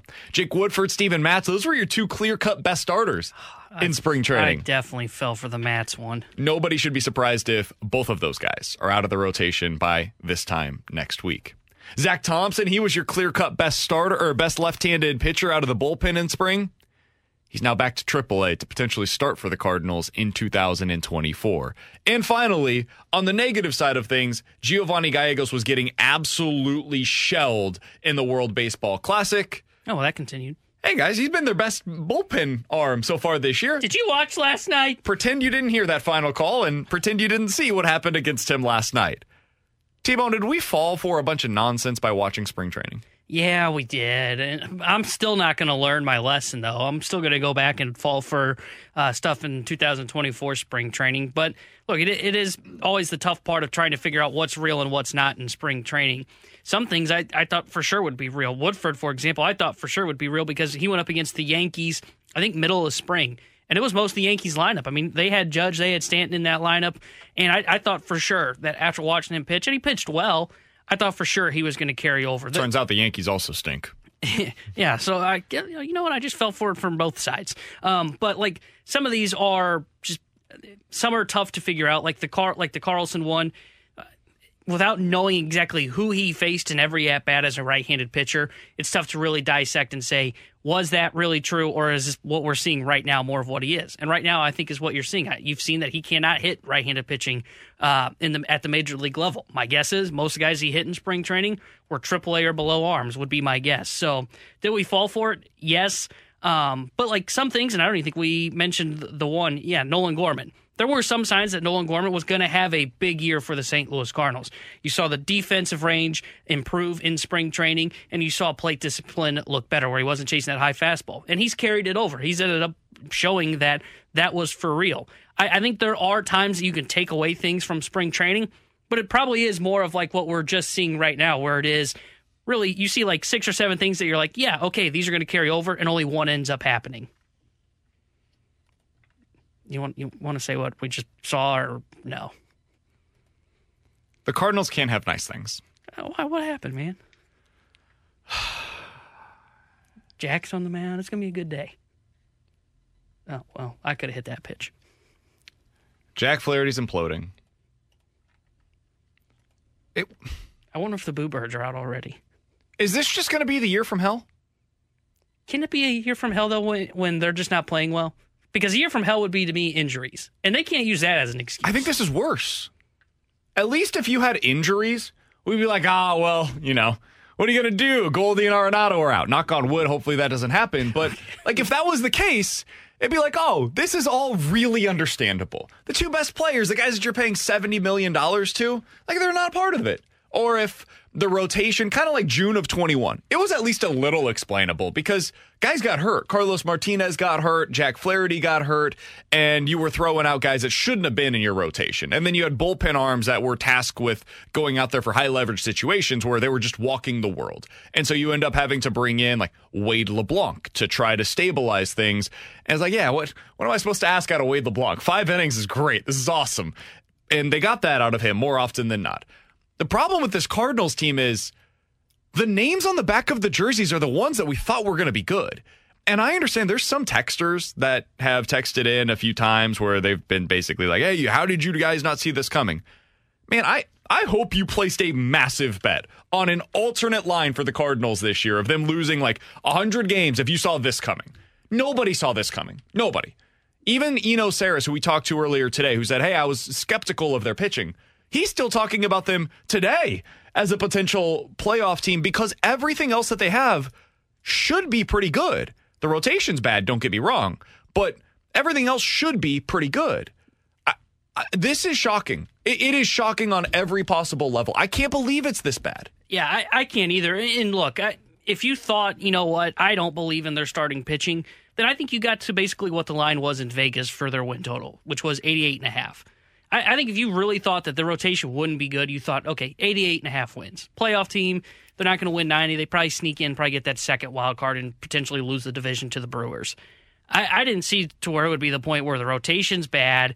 You've got the bullpen that, though the numbers are pretty good, has shown signs of inconsistency in terms of having like uh, Gallegos last night, giving up three runs in a spot which you feel like you're going to win the game, and offensively having a bunch of guys that just aren't hitting like the outfield. I, I thought for sure, though I was low on this outfield and I was low on Lars Nootbaar, I thought for sure I wouldn't be looking at the Cardinals baseball reference page and seeing three of the four outfielders are below league average.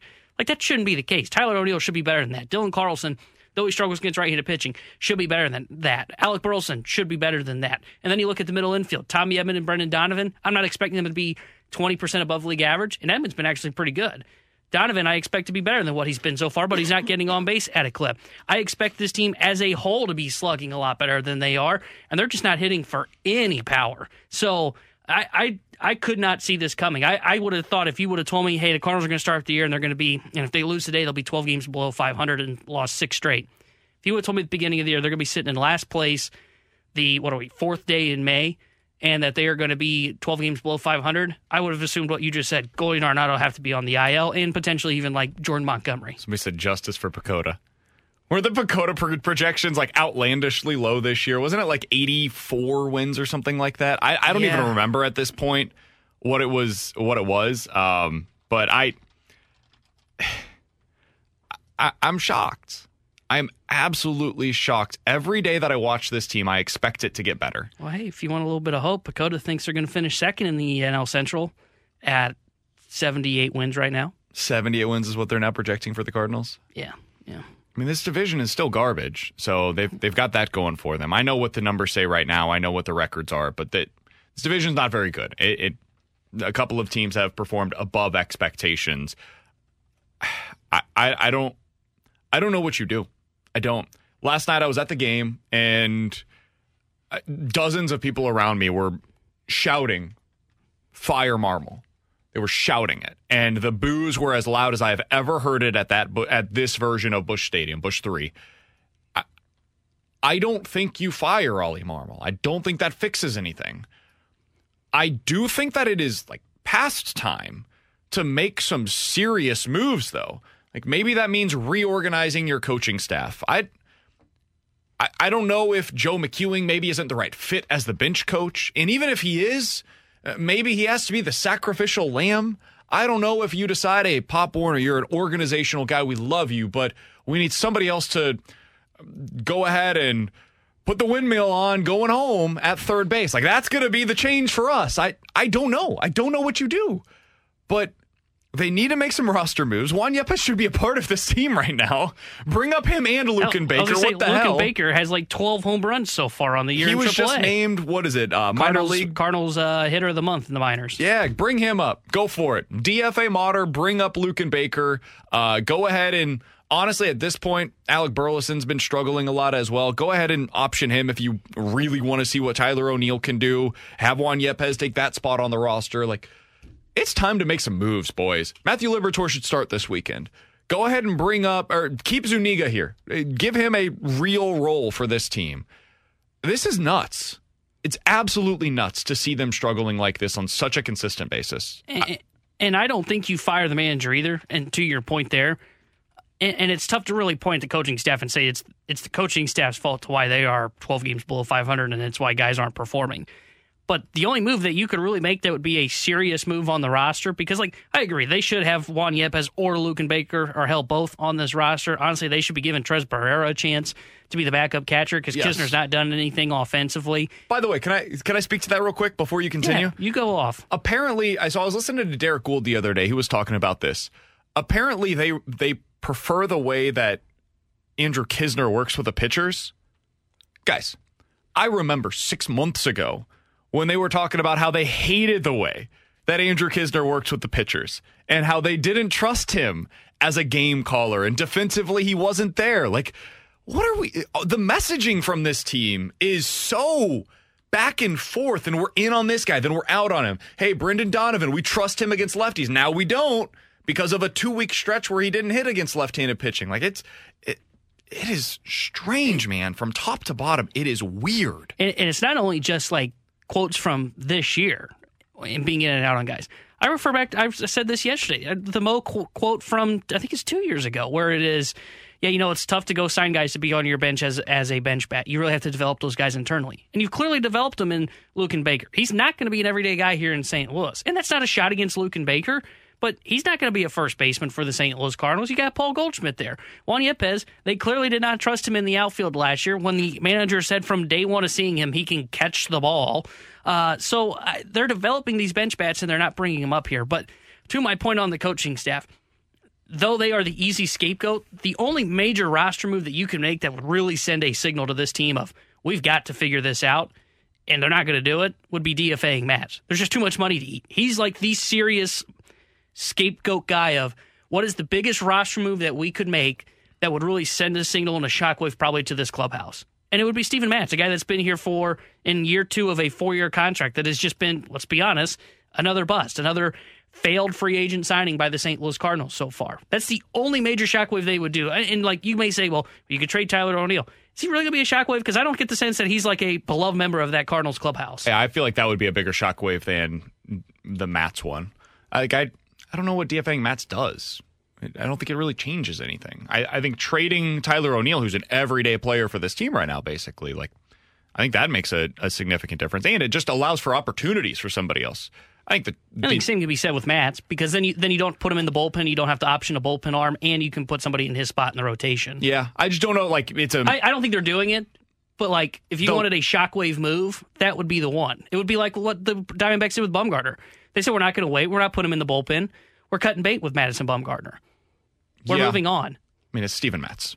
I I understand. The, the the weight of a Madison Bumgarner being DFA'd is like- slightly different than the weight of Steven Matz being but DFA'd. Mad Bum, like we act like you know, yes, Bumgarner's a big name. Madison Bumgarner's not been in for three years. Steven I know, but been you know how for this works. years. Like there's there's a little bit of a difference in terms of the weight of one of the best playoff performers in the history of baseball versus Steven Matz.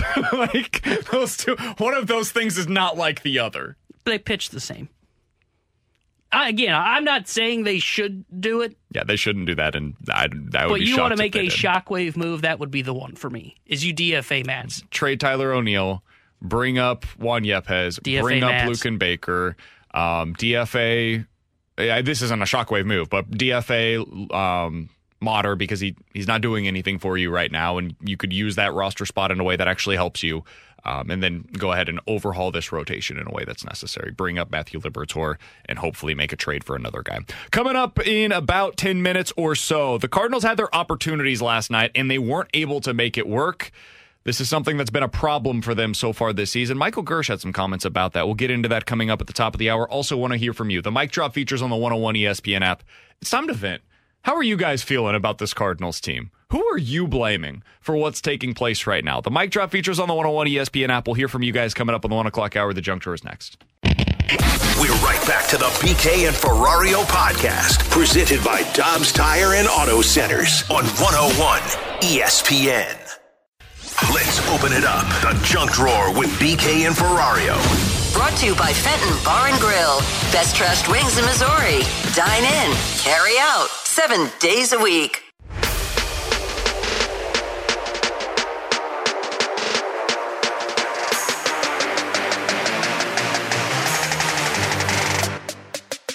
All right, let's dive into the junk drawer. T Bone has a story for us today. T Bone, what you got? Guys, I saw this and I'm 100% in on it. You know those like balloons that will fly up to space, like they're right on the brink of the, uh, is it atmosphere? Is that the right word? Yeah, there's been some uh, controversy with those Yeah. in recent weeks. Yeah, I'm not talking about you know that kind of balloon, but uh, there there apparently is a company that is working on having a like that that will go up to like the edge of space. And you can have like a cocktail party on there for 125 thousand dollars. Nope. And you're hanging up there for about four hours. Nope. I don't even like flying. I don't like Really? flying, You- much less being up there in what is essentially a uh, hot air balloon that goes a little bit too high for my comfort zone. No chance, sir. Is it like glass on the outer side so that way you can see out, or are you just you are in the air and you know it and everybody else does, but you can't actually see anything from it? I'm assuming there's probably some kind of windows, yeah, right? there's got to be windows because I don't think you could breathe up that high. Would be my guess. Um, I, I say there's windows for this balloon because you can't be in the open like that. So, but I'm in well, on it. enclosed. Well, yeah, it- yeah, but that's what, that's what I'm saying. Oh, I see where it's closed where you can't see out. Yeah, I'm not I- saying that you're just like I- free yeah, I form thought- on a yeah, I thought- platform. I, I thought you're like you're like in a hot air balloon, uh, you know, where like it's just the air is around you. No, yeah, I'm. My guess is you're looking out because otherwise you're like just wasting money going up in the air for no reason. So I would say yes, but 125 thousand dollars. Look, if I had that kind of money, I would be willing to burn it on Really? this. Yeah, that sounds awesome. Why? Why is this appealing to you? What about this? Because I'm is on specific? like the fringe of space with alcohol. It sounds great. See, this is something that has never appealed to me in the way that it does for a lot of other people. I have no interest in going to space. I'm good. I don't need to go out there. I don't need to see what's out there. Now, if you told me there was an opportunity to see aliens here on Earth, I'm in. You telling me that I need You're to go to go somewhere see else aliens for them Earth? to be here? Yeah. Yeah, if somebody told you, hey, there's an opportunity to see whatever's out there here on Earth, but you can never tell anybody about it, do you go? No, I've seen how alien movies end. Uh, I'm in. I, I don't because you yeah, don't know. you know why don't you're never gonna gonna be able to tell anybody about it because we're not gonna find you again. That's right. But I'm going to be in because that is an experience that I will uh, never be able to have in any other capacity. So I'm in.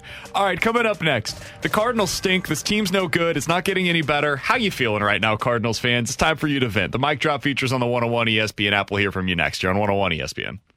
We're right back to the BK and Ferrario podcast, presented by Dobbs Tire and Auto Centers on 101 ESPN.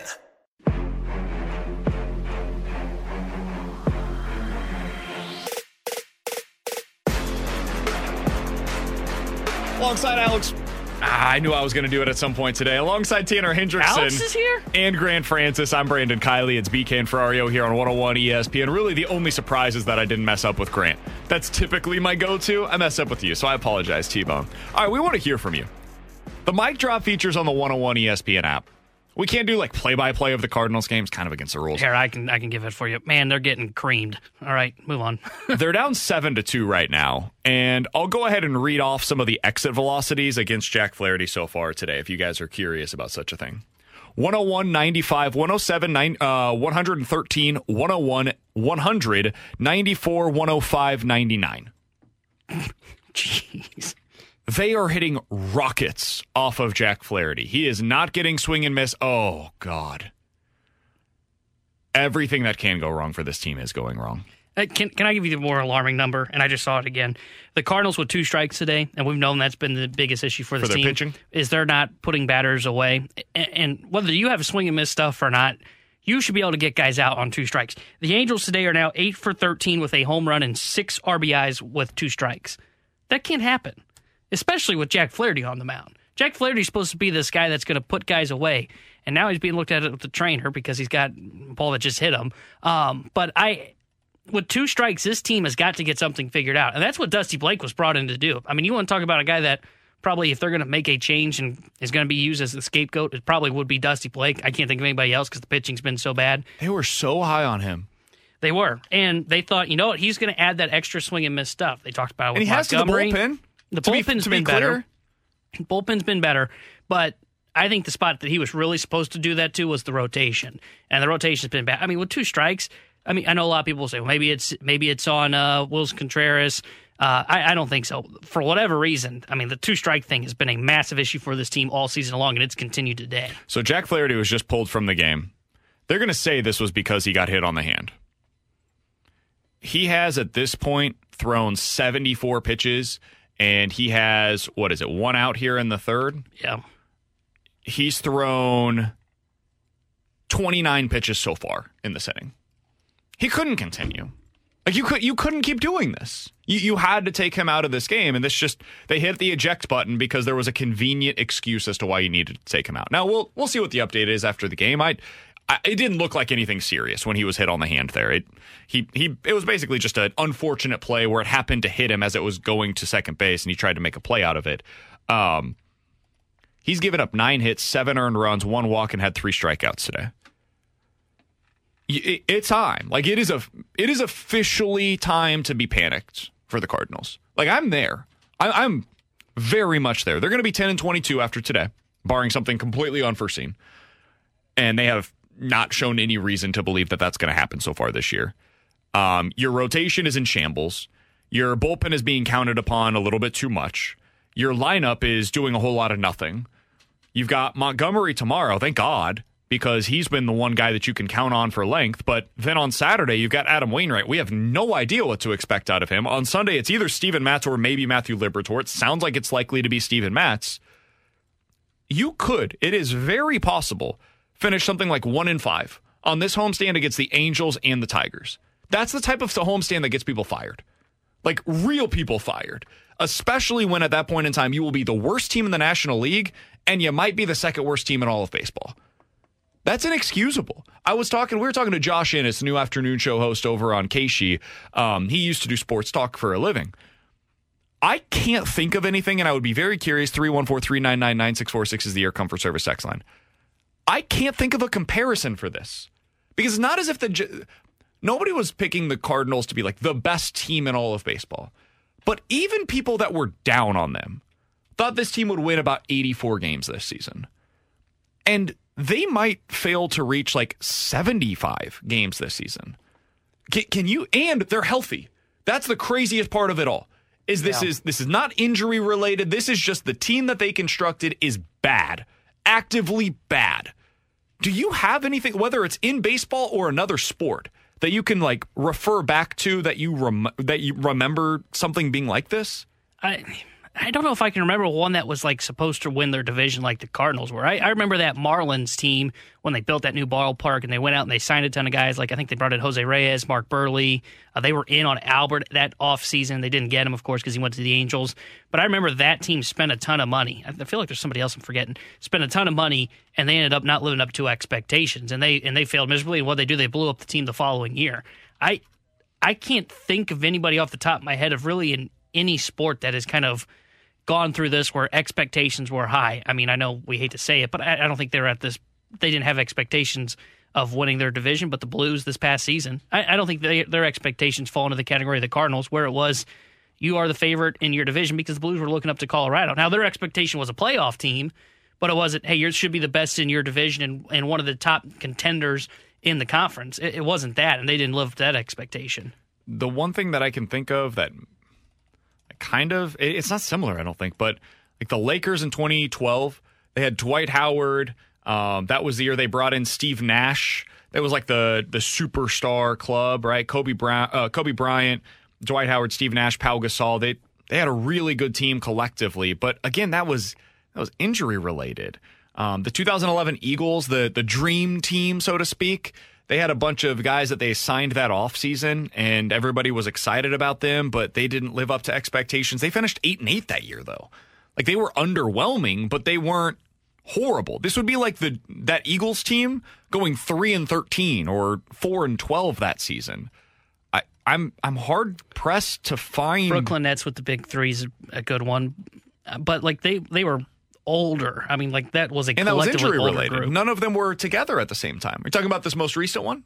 Or No, are no, you talking about when one- they traded for the Celtics? Well, the six three six is the one who brought it up. Uh, I would assume they're talking about the Celtics one because that's the one that came to mind. with me. This most Because I agree, recent the one- KD one was injuries. It was injury related. The other one, those on guys court. were old, over the hill. That was just a, a dumb decision. A lot of people saw that one coming. I, I, I can't, I can't think of something like this. Somebody says the Phillies just last year. At least with that team, it was very clear what the problem was. They were horrible defensively.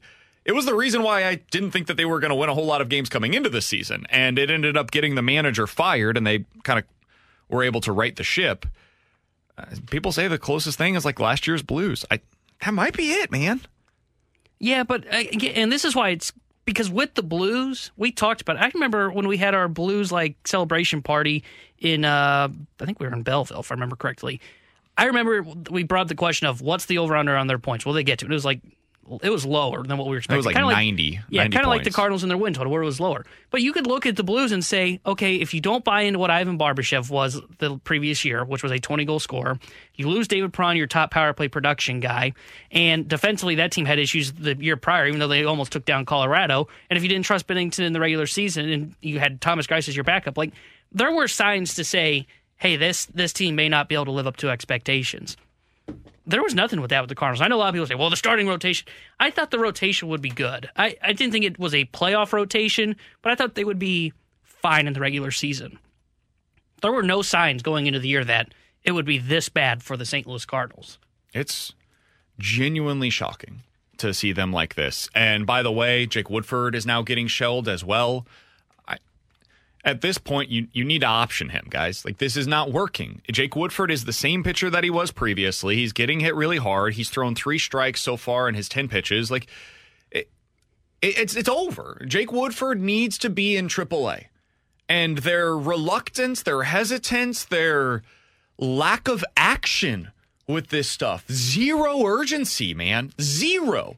The team is bottoming out. They're 10 and 21. They are worse right now than the Colorado bleeping Rockies, who paid $50 million to send a future Hall of Famer away. You are worse than them right now. And you have decided inaction is the right way to go about it. You know what's going to fix this? Bringing up Zuniga. That's going to be what'll do it. We'll send down Zach Thompson, who was not a problem for the Cardinals, bring up Zuniga, and I'm sure everything will be fine. It's not fine. And so yesterday, Michael Girsch comes out before the game and he says all of the right things. And it was nice to hear. It was refreshing because it was candid. He said, Hey, listen, it's not that early anymore. At some point, we can't use that as an excuse and we're just finding ways to lose. Cool. That's great.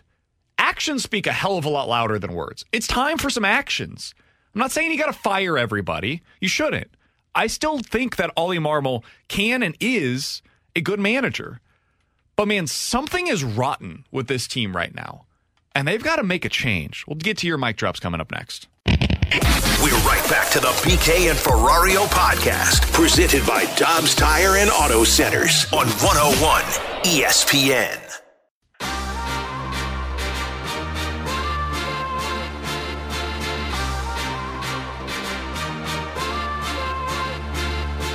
I don't understand how management can keep their job if the season continues the way it is currently going.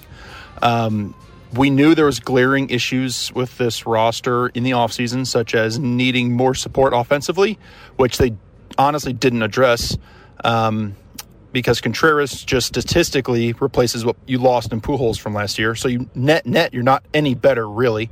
Um, banking too much on quote our guys are going to improve unquote classic Mozeliak and the Cardinals overvaluing their guys.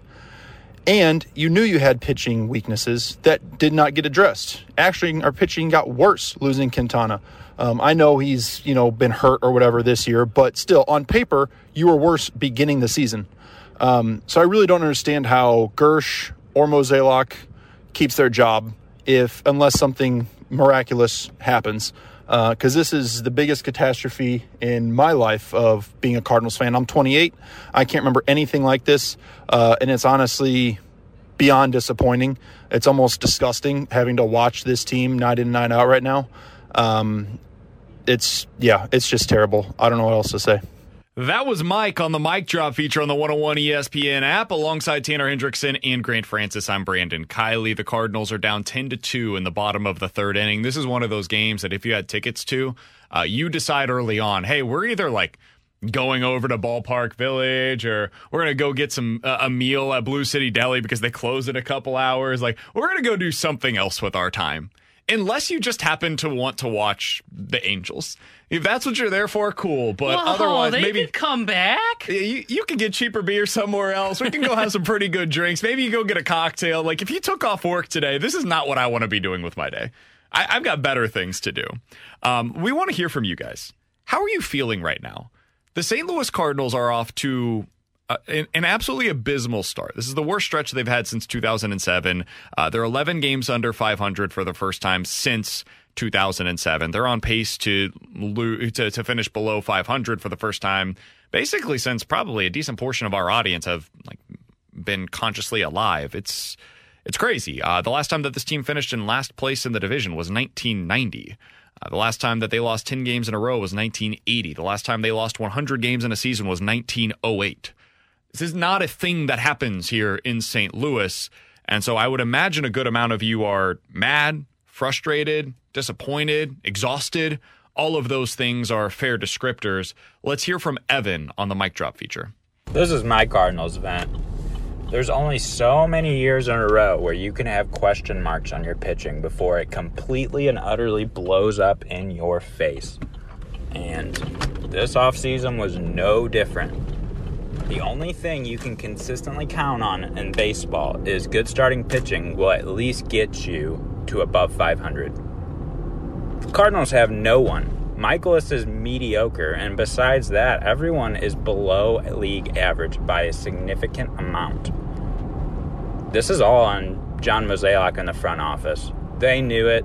They couldn't do do it, or they think they can't do it. I just I'm at a loss, and it's miserable to watch them being down 4 2 already. Man, it was 4 2 when he sent that mic drop. Uh, uh, I. He was mad then. I, yeah, I, I want to hear from Evan. Yeah. I want to hear the updated version of Evan's thoughts. I, see, the, the pitching thing is tough for me because I understand what he's saying. Of you know, there were question marks on this rotation going into the season, and maybe I read this wrong. And if I did, I'm sorry, Cardinals Nation. I thought they had a rotation for the regular season and not a rotation for the playoffs. Agreed. And that's where they clearly were wrong, where they don't have a rotation for the regular season. I mean, Montgomery's been good. Honestly, I think Jack's been better than I think we were expecting. Did a you lot of today? well, okay, today he got roughed up, but he's been better than I think what a lot of fans expect. I think a lot of fans were like, he's not going to be a good pitcher at all.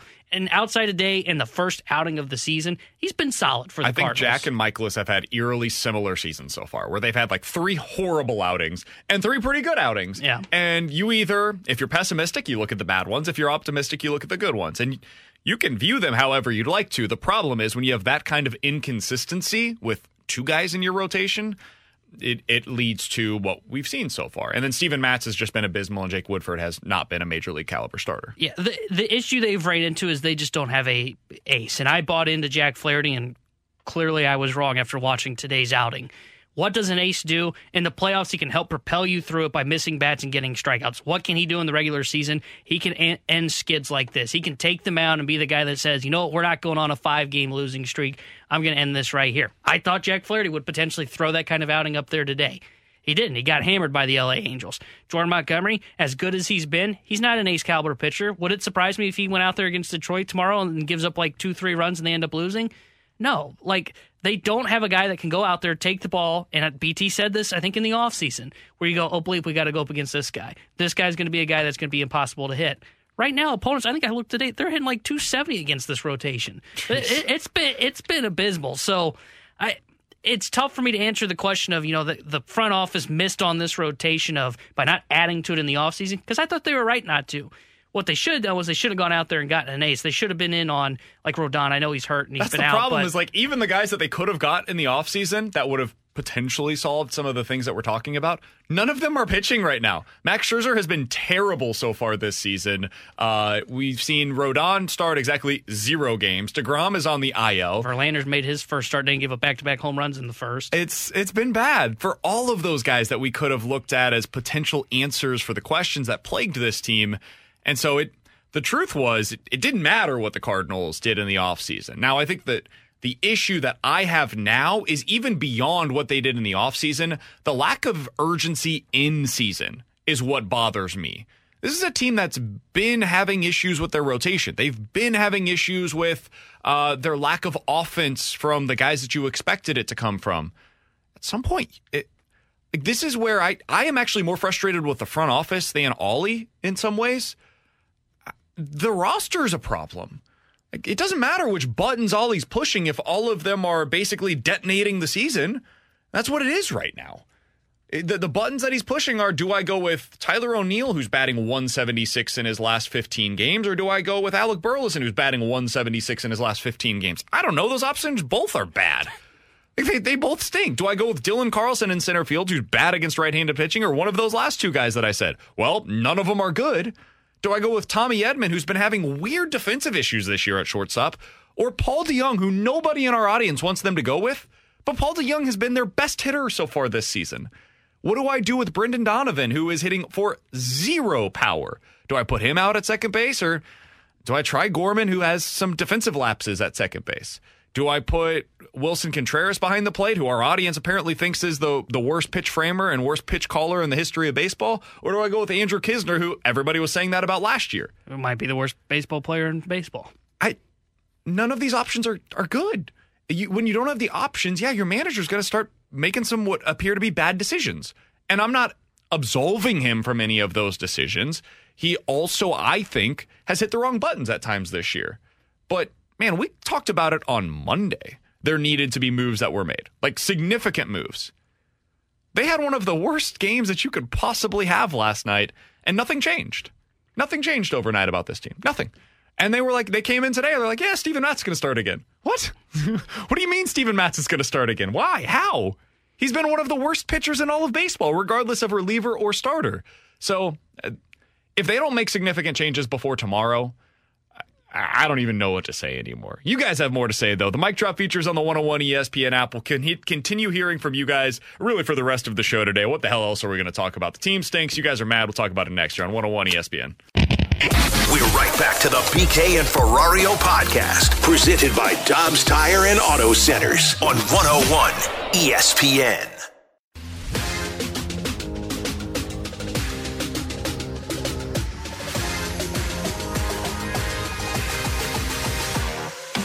So obviously things are going pretty horrendously right now. Um, and when when things are going this bad, things are this awful, and no one no one predicted that things would be this bad. Maybe we, we all had questions about the pitching that weren't addressed, and you know that's rearing its ugly head now. So, you know they haven't done much to change that. So when things are going this bad and you don't change anything, when you don't act like you have to change something, if you're not showing urgency, if you're not if you're not adapting to the situation, then that means you don't have the answers. And if that means that this management group and this front office don't have the answers to what's going on, if you're not trying to fix it, then you should be out of the job. That's your job to do is to fix things like this. And right now you're saying patience, but what what's the fix? What fix are you anticipating?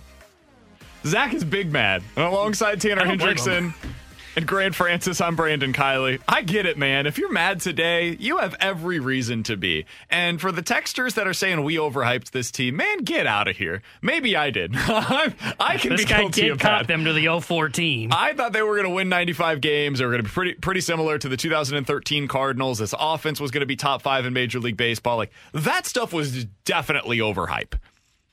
But setting that aside for a moment, even if you were down on the Cardinals this year, you're like, ah, they're going to win like 85 games. This team doesn't even look like like there are teams that will win 75 games this year that are playing better than this Cardinals team. So that that is where I do think like we can have levels to these conversations. Was I overly optimistic? Uh, clearly, obviously, 100% yes. Was it unfair to expect this team to be significantly better than anything we've seen this far? No, completely not unfair. This is a failure. What we're don't let them off the hook. What we're watching right now is a complete failure of epic proportions.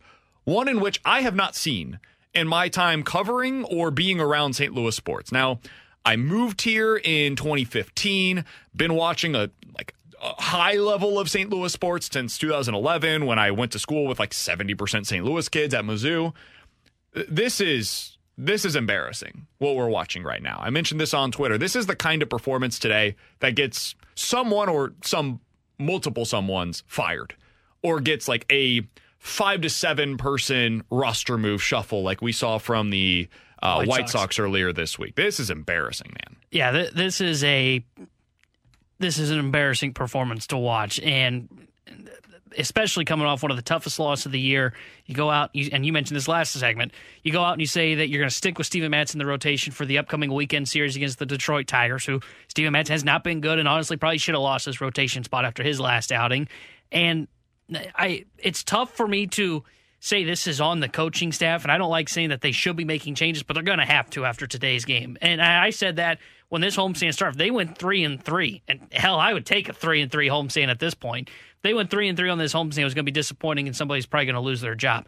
Three and three is the best they're probably going to do after today's game, and I don't doubt that they're going to lose at minimum one game to the Detroit Tigers. Hell, probably the first game of the I was series. say, we know they're losing Yeah, we know tomorrow. they're losing tomorrow. Um, this is one of those where it's tough for me to blame the coaching staff because the front office hasn't done anything to help them. Zuniga was not a move that really had to happen in terms of, hey, this is going to spark you. Your bullpen had been good with Zach Thompson in it, so it wasn't like you were trying to provide That a was for your 24. bullpen. They were already moving on. Yeah, no kidding. Um, the offense is where they've got to make those moves. The rotations where they've got to make those moves. They've not helped Oli Marmol out at all. They've they've not done anything to help Oli Marmol out. And I'm not saying like Oli Marmol's not to blame for any of this. He's made some questionable manager decisions this season. He they clearly are not ready to play today's game. They were not ready at all. They're getting shellacked eleven to two in the bottom of the fourth inning. Like uh, they're going to have to make changes, whether it's the roster, whether it's the coaching staff. Something's got to change. I, I can't imagine, and I would be just surprised and honestly even more frustrated than some of the mic drops we're getting if nothing changes before tomorrow's game against the Tigers. All right, let's continue with our mic drops. The first one comes from Keith. Hey guys, I blame Mo. He's running this organization like he still has a Hall of Fame manager and a god of the pitching world and Dave Duncan in that dugout, and it just ain't so, Mo. You gotta let this manager take the reins and fail or succeed on his own and praise him or get rid of him. Okay. Uh, I'm assuming Keith was saying Mo made the lineup, but I'm not 100% sure. Yeah, I, I don't know where Keith was going with that. I it's it's funny because I've I've always been more of a John Mozeliak supporter than I think most in our audience are. I think Mo is really good at his job. And I think being the president of baseball operations in St. Louis is a hard job. And I'm not caping here for, for Mo. What we're watching right now is inexcusable. And the lack of action from the front office over the last week or so is hard to explain. But bear with me here for a moment. Since 2007, this team has not finished below 500. The reason why that matters is because it means they don't take years off. Most of the other teams that we comp them to have in that stretch. Or if they don't, they're the Dodgers and they spend more than $200 million every year on their payroll. There's really very few uh, examples of teams that are somewhere in between on that. And so to build the way that the Cardinals do, it does put some certain limitations on you as a president of baseball operations. That does not excuse what we're watching right now, though. The way that this roster was constructed, I thought at the beginning of the season was pretty good. The problem, and this is my issue, my bigger issue with Mo is not so much what he does in the offseason as it is what he does in season. I think John Mozeliak puts together a team that should win about 85 games at the beginning of the year. And then he adds to that roster to get them to 90 by midseason. What I would like to see them do is have the urgency to put together a team that at the beginning of the year projects for 90 and by midseason could potentially get to 100 because they add significant assets to that roster. I think he holds back a little bit. And maybe that does come back to the idea of them consistent, consistently contending or believing that they're consistently contending. But I think it's hurt the Cardinals over the course of really the last six years or so. I, I think you've seen some trends develop in the Mo tenure with the St. Louis Cardinals. One is continuing to miss in free agency, and because I agree, I, I, thought I thought the idea of building the roster that they did and having platoons and let's play guys based on matchups like that sounds like a good idea.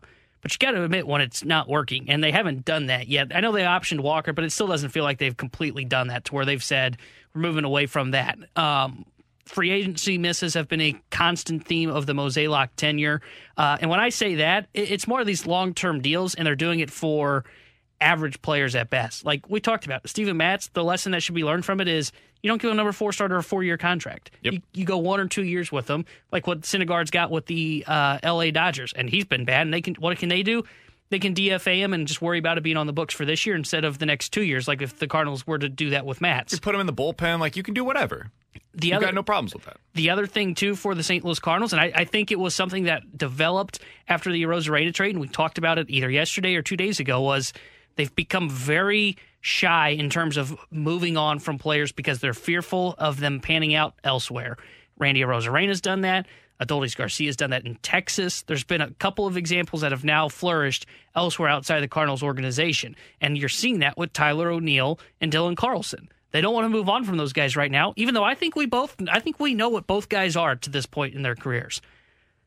They are afraid to move on from them because they're afraid they're going to flourish elsewhere. When the real question should be why is that? Why why are they going to have success elsewhere if they are traded away? Why can't we get that to be successful here in St. Louis? And I think that is one of those trends that has become very detrimental to this team this year of not willing to make those roster moves when they potentially can. Let's hear from Matthew on the mic drop feature on the 101 ESPN app. I don't really know how to feel other than just really at this point apathetic.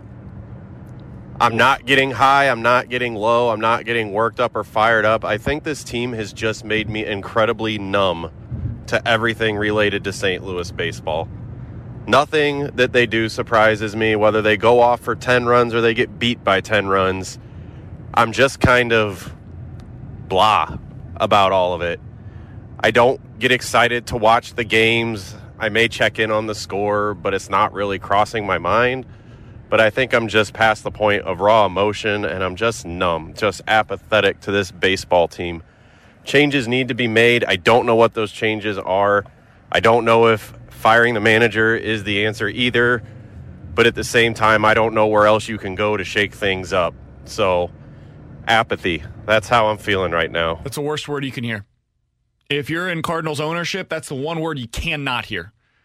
This fan base is a lot of things excitable, energetic, passionate, um, some supportive, at times defensive. Apathetic is not a word that I would use to describe the St. Louis sports fan base, but certainly not a word that I would use to describe the St. Louis Cardinals fan base. And if this team is so bad and has so many issues that they get to a place where they have forced Cardinals fans to become apathetic, ooh, that is wor- your worst nightmare if you're a Bill DeWitt Jr. All right, last one here. Let's hear from Brian uh, via the mic drop feature on the 101 ESPN app.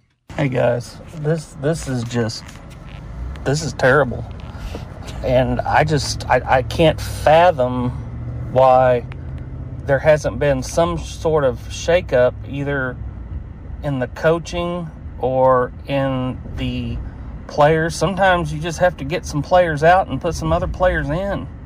Something's not gelling with this team. There's there's something underlining I got to feel with this team that's just not being brought to the light.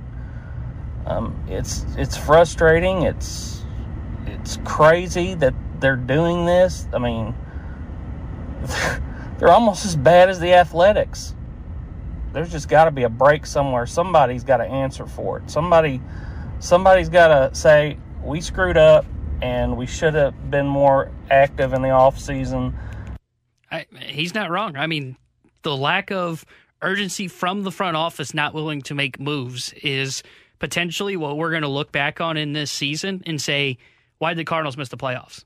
They weren't urgent enough. They didn't make moves in early May when they should have. Now, I'm expecting big moves tomorrow. We'll see if it happens. If not, I mean, that's still inexcusable. I mean, the fact that the front office looked at it and said, that was one of the worst months we've had. We are, I think, nine games back of Pittsburgh at that time in the NL Central, and we're just going to stick with what we're doing. That should that should not be the case. Maybe that's the case if you're a rebuilding team. You can just say, "Hey, we're trying to lose. Why not? Let's just stick with it." That's not the case for a team that's supposed to win the NL Central and win 90 some games when you go into a season. We will go through a list of guys that we think could, maybe even should, be optioned tomorrow. Coming up on the other side, we will also, you guys have stuck with us. It's been a pretty big downer of a show today. I feel bad about that. So we'll give you guys a chance to win a pair of tickets to see Thomas Rhett. How about that? We'll do that coming up on the other side. Maybe give you some guys that could potentially be uh, heading out of town, going down to Memphis. And I've got a story about the Memphis Redbirds that I think you guys will like. We'll get into all of that coming up next finish things out here on 101 ESPN. We're right back to the BK and Ferrario podcast, presented by Dobbs Tire and Auto Centers on 101 ESPN. Let's run it back with a daily rewind on BK and Ferrario. Brought to you by Stewart's American Mortgage. Google the Bagel Loan, featuring zero fees and zero closing costs.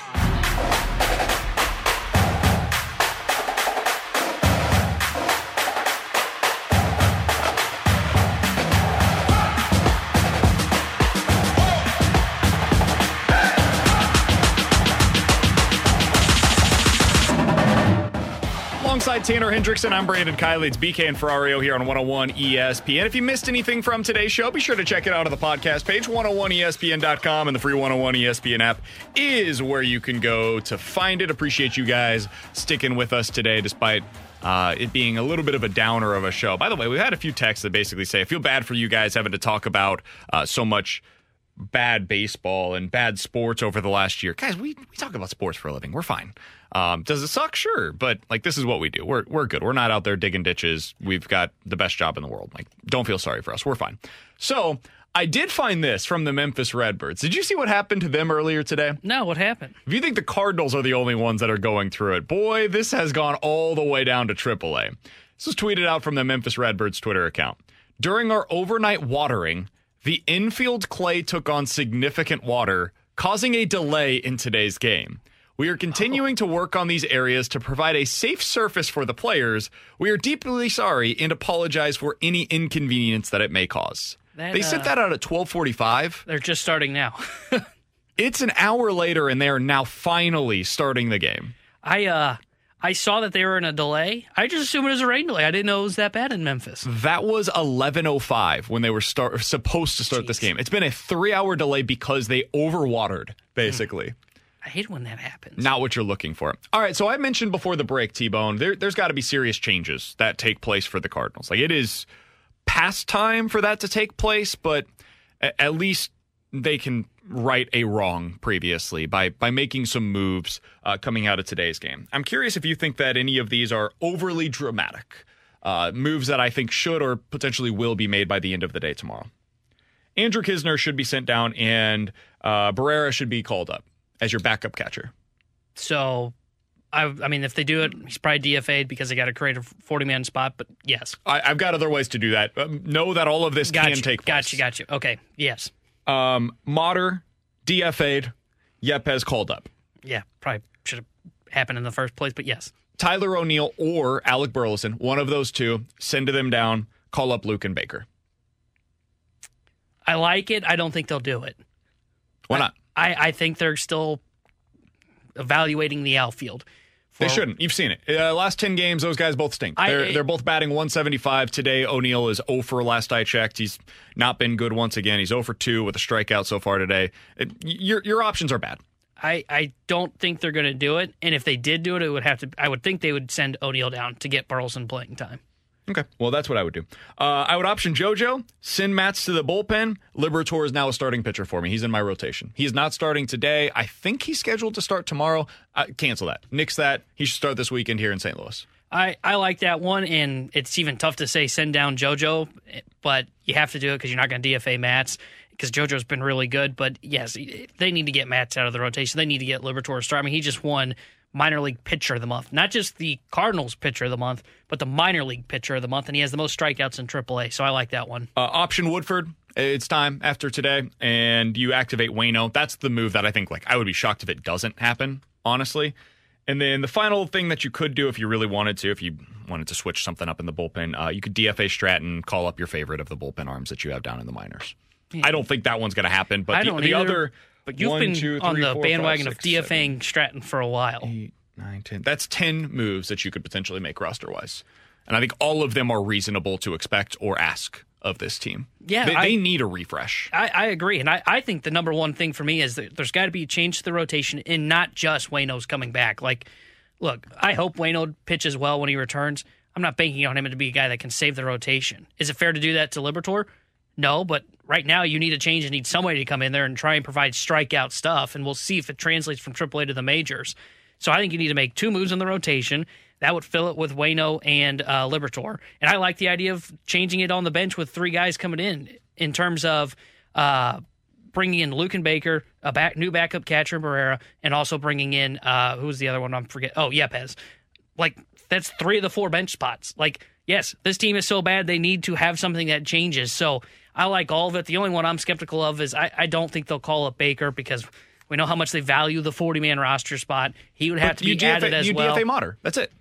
That's the only for you DFA Motter and uh, probably would have to DFA like Stratton in this scenario. and Knizner, if you're bringing up Barrera, if you're bringing up Tres Barrera to be the backup, you got to create a spot for him. He's not on the 40 man. That's what I'm saying. You DFA Stratton, you DFA Motter. Those give you the 40 man spots that you need for Barrera and Baker. I um, that okay, yes, but I understand what you're saying now. DFA in two spots. Um, I I think they're not going to do that. also, though. their 40 man is not good enough to where they need these spots. Like, yeah, they, they I can make agree. this work. Honestly, a guy they could also just take off the 40 man is Jose Fermin. I don't even know why he's on there. He's not even have statistics recorded in the minor leagues. I don't he's think not injured either. Rodriguez, by the way, has been placed on the 60 day yet. You could do that. You could do that as well. There are ways that they can create roster spots. Um, I think they have Moises Gomez, who's been terrible so far this year, on their 40 man roster as well. You could technically place him or get rid of him from the 40 man. There's there's ways they can make this work Yeah. if they really wanted to. Yeah, I, I think they have to do it. I, I like everything that you said there. Like I said, the only one I'm skeptical of is would they do Luken Baker? I just don't know. I, I don't know how they feel that. They don't want to call up Juan Yepez right now because they don't think there's playing time for him. So we'll see how they view Luken Baker down in the minor leagues. All right, well, that's what we've got for you today. We need to give you right now a chance to win a free pair of tickets to see Thomas Rhett with special guest Cole Swindell. That's coming up on May 20th at Enterprise Center. Tickets are on sale right now, or you can text in 314 399 9646 is the Air Comfort Service text line. If you're texter number 101, and you can tell us where T Bone wants to go for four hours, he'd pay $150,000 to do it. Where's he want to go to be able to do that? If you got texter number 101 at 314 399 9646, you are getting a pair of tickets to see Thomas Rhett with Cole Swindell. The Fast Lane's coming up next here on 101 ESPN. You've been listening to the BK and Ferrario podcast, presented by Dobbs Tire and Auto Centers on 101 ESPN.